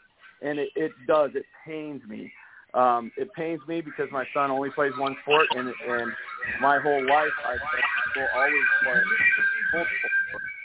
There's that noise again, uh, Eugene. I, I don't know if you can hear that, but um, uh, sorry about the technical difficulties tonight. But um, and so I, you know, as I think the adults have made the, their sport the most important sport, so the coach or the administration has made these sports so important that you have to play it year round or you're going to get passed up or you're going to get punished. I mean, there there was a kid that didn't make the varsity baseball team this year because the he was the starting point guard on our basketball team and so he couldn't come to the tryouts or the workouts for baseball before basketball season was over. That to me that's unacceptable. That's that's not how you get the best athletes. Um, so that kid had to start the year on JV um, you know, and work his way up to to some varsity time. So, um, you know, I, I'm that I'm beyond frustrated with the way the world is um, as far as the multi-sport athletes because it's I, I'm the one that wanted my son to do that, and he just can't. He physically can't. When you have eight-hour, nine-hour football practices, it's really hard to get up and do something else um, after you've been in the summer heat for eight hours. Um, you know, and then just the the wear and tear on the body, it just became too much. So um, I guess I I just wish that as much as I have a passion for sports, for baseball, all these uh, football, hockey, um, I just wish that these kids had seasons and opportunities to play them all because heck, then another generation from now, I don't even know that kids will ever play multiple sports, even when they're very young. I think they're going to specialize right away, which is is sad. Um, yeah, but I agree with you um, on that. You know, that's kind of that's kind of my rant, I guess, um, is that I am all for it, and I still couldn't do it. So I can't imagine these kids that are borderline, you know, trying to play two sports, trying to figure out which sport is their sport. You know, luckily my son absolutely loves not so much football. So it was much easier to choose and get behind it. Boy, am I like so glad that he chose baseball instead of football. But I would have swallowed it and, and I'm no dummy. Football scholarships are 100% in college. Uh, baseball is not. So I would have been okay with football, but um, it, it's just too hard for these kids. And, and I don't know if you've seen that with the kids you've worked with, but I I just don't know. I mean, you're you're keeping football kicking year Well- round to your guys, and I know Yeah, and a lot of those guys have have a, a heart soccer. a heart to heart with the kid um mom and dad uh one day this week they called me and they were frustrated um because uh the kid is a kicker on a low country team and I don't want to say the team um but he also plays soccer at a high level and you know they have coaches reaching out about soccer which soccer is just like baseball. You know not many kids go to that big time school on a full ride or even get money at all. And um you know but but he was he's very talented. He has the frame for kicking. He's six foot five long legs if i can get the technique on this young man man he's a lot of schools are going to take notice because if you look at Right. a lot of the nfl punters uh they are those six four six five long frame long legs you know leg speed guys but i ran into that even at oceanside with my kicker that scored a ton of points and um you know just uh it was tough because he would show up at practice, at football practice on Monday, Tuesday, Wednesday, Thursday, but he would leave practice about 45 minutes early and leave for soccer practice. Well, then come Friday night, you know, sometimes it felt like his legs were dead. And we needed him for kickoff. We needed him for field goal. We needed him for extra point. And, you know, it, you could definitely tell, or he'd get hit in practice or something on the hip or, or in the legs and, and things like that, or, you know, and, and he would battle through. I got to give Chris credit; he battled through that. But you know, it just seems like there were there were dead leg times. But in soccer, it's much like baseball. Now, and and it flips when they get to college because you can only do one or the other. Because soccer is a fall sport, but in South Carolina, it's a spring sport. So what do they do in the fall? That's when their travel ball teams are playing. And, and you know, it came to the point where the mom and dad were on the phone. They had me on the phone for about an hour, and they're like, "Look, you know, what's up? You know, what do we need to do? Because I said, you know, the the hardest thing you're gonna have to decide is if he wants to play football, if he's going to be that next level guy, because he was on the second team or honorable mention all low country team as a kicker. He actually won a game this year for his high school by kicking a field goal that won the game. I said, you know, and he was a sophomore. And I said, you know, but if he's going to do that, my biggest thing is during football season, if he's leaving practice and going to run around a soccer field for two hours, when it's time to put on and put on the show on Friday night, you know, is he going to have dead legs? Because Right. then, you know, his kickoffs, and that's what colleges are looking at now. Field goal dads and kickers, if you know, much like baseball, if they're looking at this and you know, my kid can kick whatever. The colleges don't do not care if you can hit a 50-yard field goal. 50 is the old 40. Everybody can do it in high school. I got one at Oceanside that can hit a 60-yard field goal. I got a freshman that hit a 55 on record on video. Um, they're looking for the long kickoffs. They want those out the back of the end zone through the upright kickoffs. That's what colleges are looking for. That Clemson's going to scholarship with 2022. They got eight guys coming in. They got four kickoffs, and that's what's going to get the scholarship. They want guys who can kick it deep. If your legs are dead, you're not going to be able to get that extra six, seven yards to get it out the back of the end zone. And, and you They're know, so it's, it's a tough. challenge with that, especially with seasons that bleed over with the travel ball. And so I can definitely understand that, and I see it, you know, with the guys I coach. Yeah, we we you know those coaches have got to do a better job. I know they all want to win. They have to win. And I've had multiple high school coaches tell me that. So why wouldn't you want the best athletes on your team, even if they're not going to be there some of the time? Um, that said, let me let me jump. We got a couple callers here. Uh, your buddy, I think uh, I had to look up the phone number because I couldn't figure out. Yeah, how to he's on the line. He, he's on the line. Your old buddy's on the line. Let's let's let's go ahead and bring in. Uh, we'll bring in Brian Garris here, Reed Garris's dad, uh, the other stud pitcher I was talking about at Wando. Uh, go ahead, uh, Brian. We got you. I, I just wanted to say y'all are doing a great job to keep it going. Stop it. Stop it. You know, I Torre only I gives. Torre only gives love to Reed, man. But you know, Bam Bam's my favorite. Yeah, he's got. He'll have his time next year. All right, let's focus on Reed and Marshall here. but Brian, okay, you can answer the question that I asked Marshall that Marshall dodged. What is what is the one thing missing? Uh, uh, is there one thing that can help Wando win this thing, or do, or would you rather plead the fifth as well?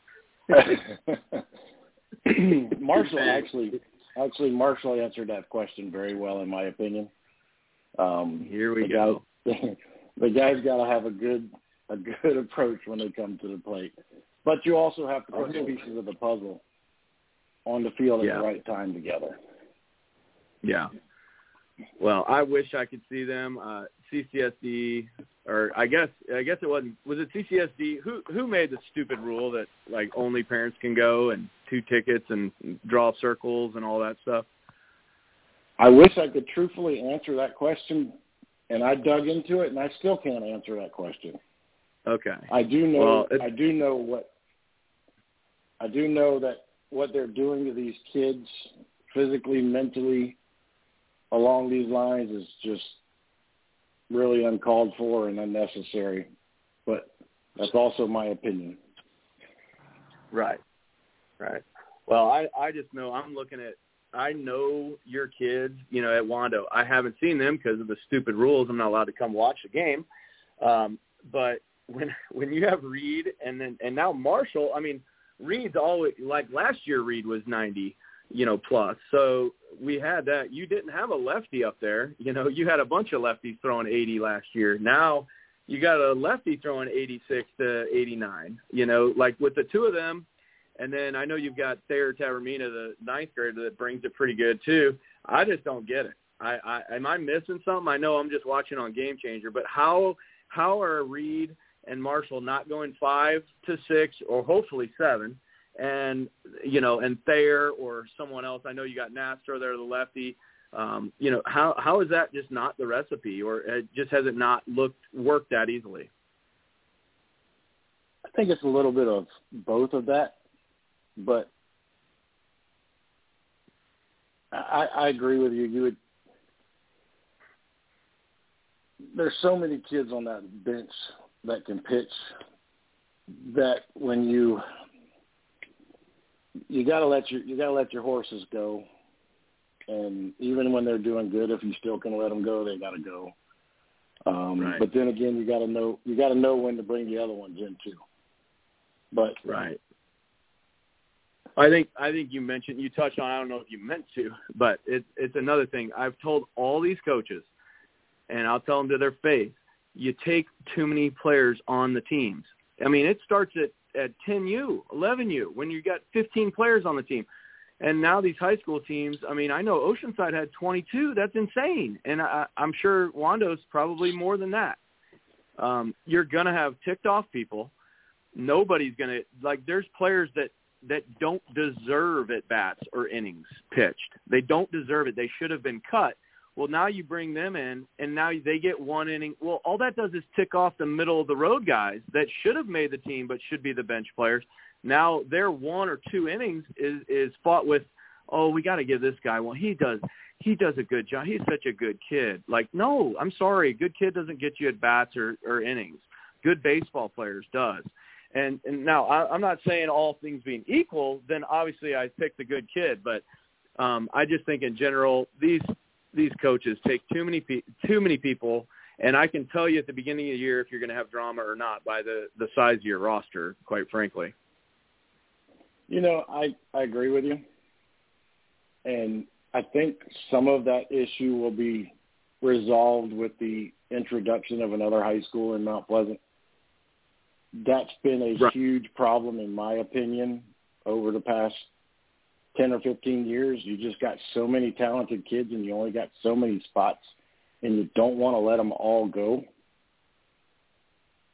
Right. That's a, And- that's, and a I- fine, I- that's, a, that- that's a fine that's a fine line to to walk. To be quite honest. Yeah, it is And- tough. And and I I said that when Wando was the only school in town, um, it made no sense to me why you don't have three teams. Um, somebody, buddy mine just texted me that earlier too. He's like, why doesn't Wando have a C team or you know something else? Um, and I, I would agree. They give a lot more opportunities, and it takes some of those you know few kids on the bottom and leave them where they probably should be playing on JV or you know below. So um, you know, I, I don't know. I, I just think that's one of the many problems with with playing time and and the whole you know uh, drama of high school baseball. So we've got uh, you got anything else for us, Brian? We got another caller waiting. If you've uh, I'm good. Y'all have a good one. all right. I did. I Uh, did. thanks I, for I got calling, a, man. I I got a appreciate Tim. it. I got a Tim Tebow Broncos jersey for you.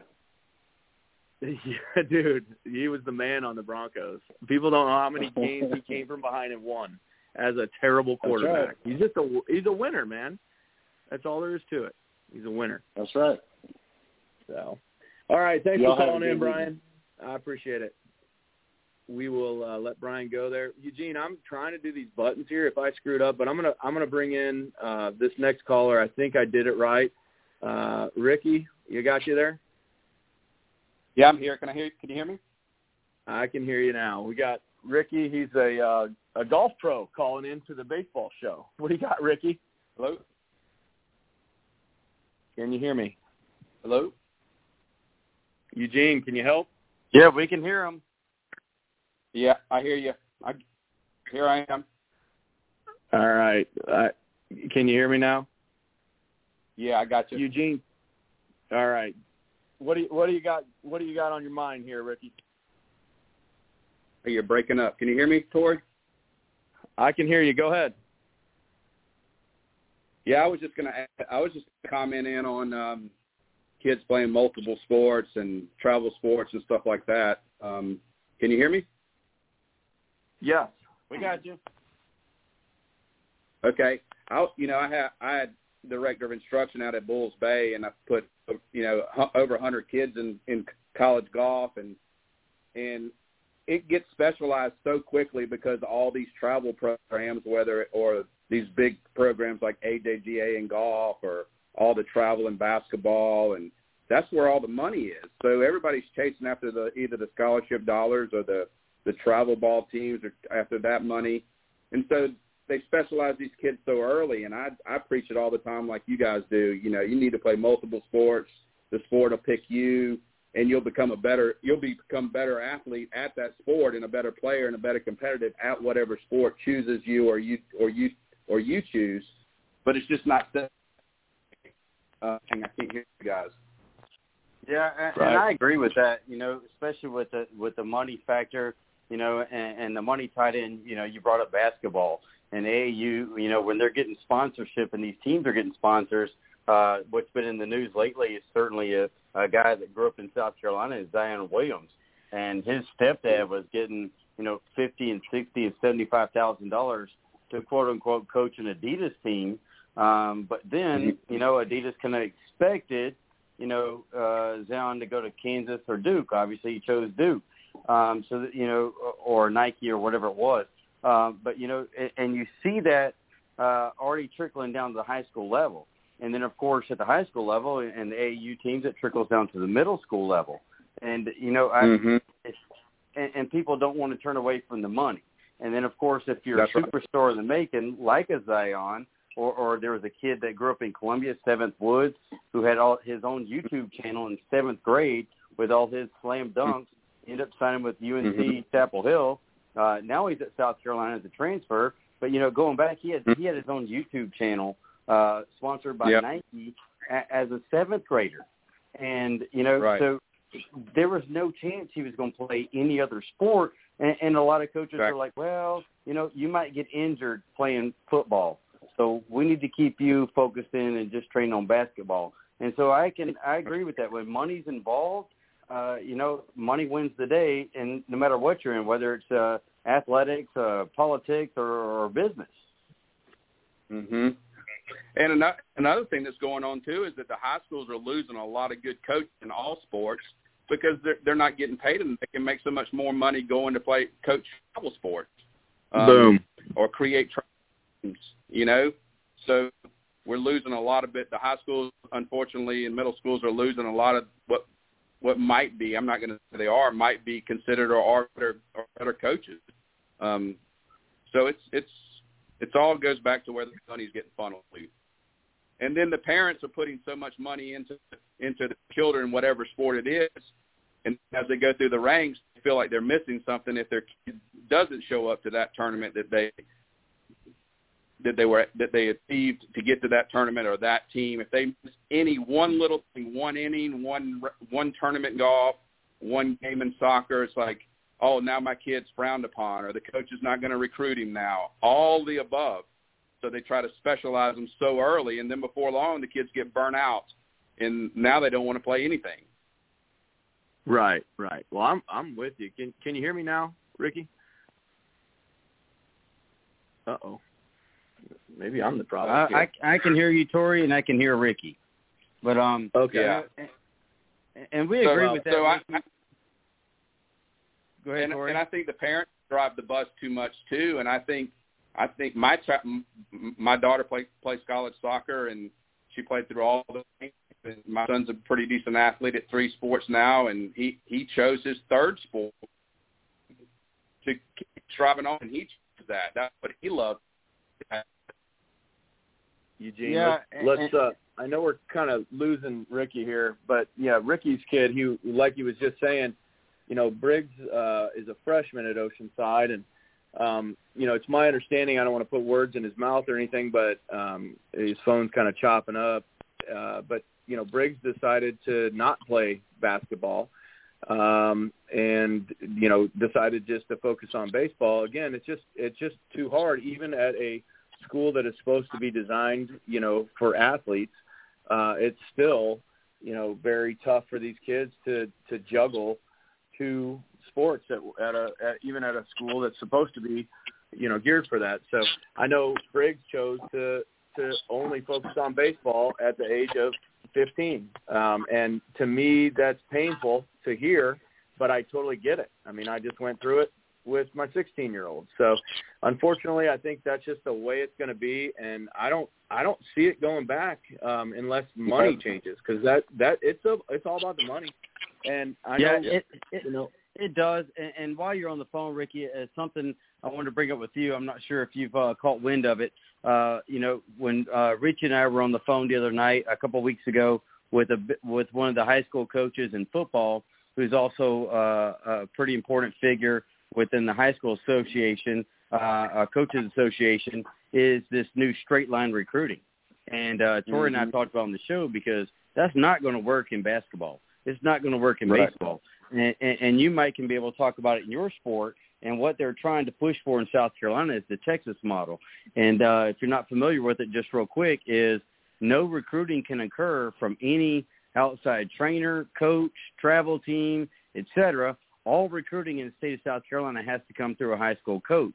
Now I know you work with high school uh, players and you coach you know, kind of give us that thoughts on that because maybe your sport's a little bit different, uh, and so you can kind of bring us up to speed with how that might affect your sport. Can you guys hear me? yeah Yes, sir. Yeah. Well, with my sport, the way it works is Island Sport Group, and I only represent my players. And there's all these all these people trying to make all these livings having these recruiting services, and they're basically saying, "Hey, Torre, uh, give me fifteen hundred dollars to seven thousand dollars to say good things about Tiger, but I've never met Tiger, I've never seen him play, but I got all these Right. contacts and I'm going to call." I think that's utterly ridiculous. Because the Parents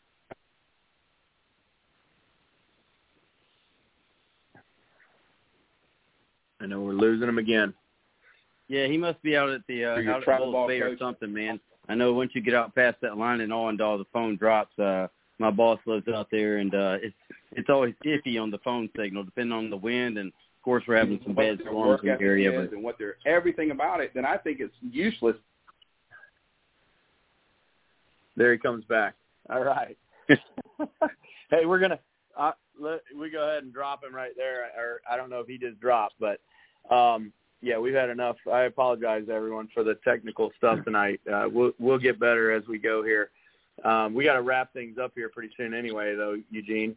Um, yeah, you know, I, I, going back to to what Ricky was saying is, uh, I guess he's just saying in in golf, um, he he is helping the people, but those people are paying him, you know, for lessons, and and he's obviously got the connections, you know, like I do in the baseball world and Sure. the golf world, and um, a guy like that, it makes sense. It makes sense for a Ricky or a Torre to make phone calls for um, for kids, and the, you know uh, what I what I do want to make sure people people know is these high school coaches do not get paid enough to get your kid into college.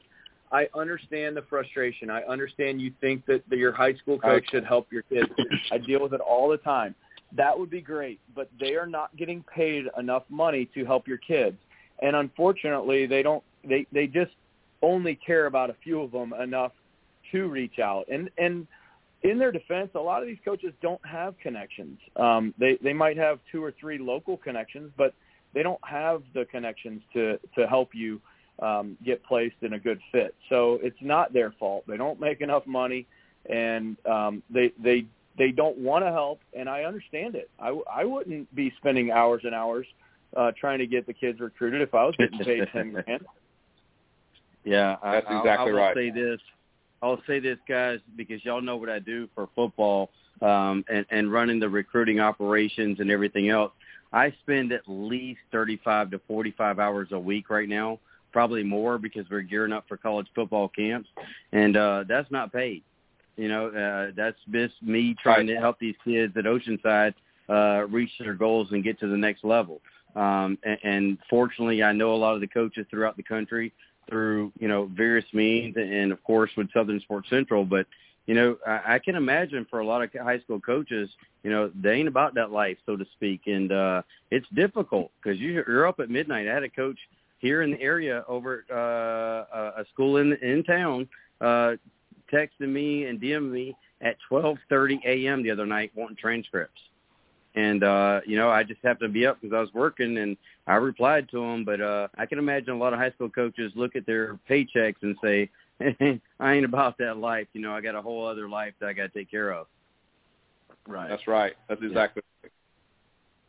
Yeah, I like I said, I very very rarely do I come to the defense of high school coaches, but I think in this case, um, they get a pass. It's it's not it's not their job. Parents, listen, it's not their job to get your kid into college.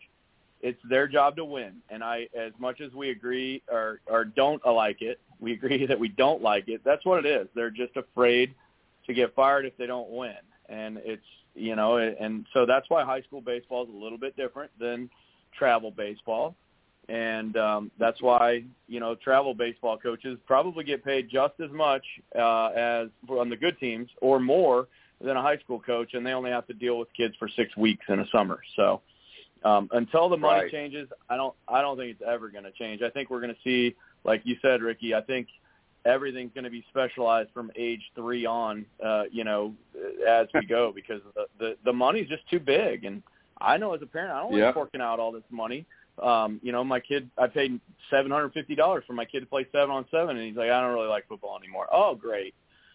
so, um, you know, I I feel for everybody involved. Uh, I just I just wish it were different. Yep. Eugene, Yep. Eugene, do we need to kick things off here? I know we're I'll let you short on time. else. On, guys. Great show. Thanks, Ricky, All right, for guys. calling in. I appreciate uh, it. We got about two minutes left. Uh, you know, we're, we're watching the playoffs. The playoffs in baseball uh, for high school baseball are, are getting underway. We know we just had a heck of a battle. It went down. It was great in 3A baseball to, to determine that champion. Hanahan came out the winner. We got to give them much love. Uh, Coach Flory and, and those guys over at Hanahan did a great job winning that series. They did have the momentum. You know that they came up short. They battled hard in that last game, so we got to give them much props, man. I mean, they their their ranking now in state jumped up tremendously. Um, but you know they're a deserving team, so um, I tell you, we are ready to roll here for the baseball playoffs. Uh, we'll continue some coverage on that next week. Looking forward to next Wednesday night there, Torre. Yes, next week we should be getting into the nitty gritty with the high school uh, baseball, and we will know we'll have a much better idea after this weekend where our college baseball stands that we didn't really get to tonight. Um, so next week we'll be a little bit more focused on college baseball. Yes, sir. And with that, we'll uh, we'll sign it off, man. It's been a great show. We'll see you next Wednesday night, guys. All right. Thanks.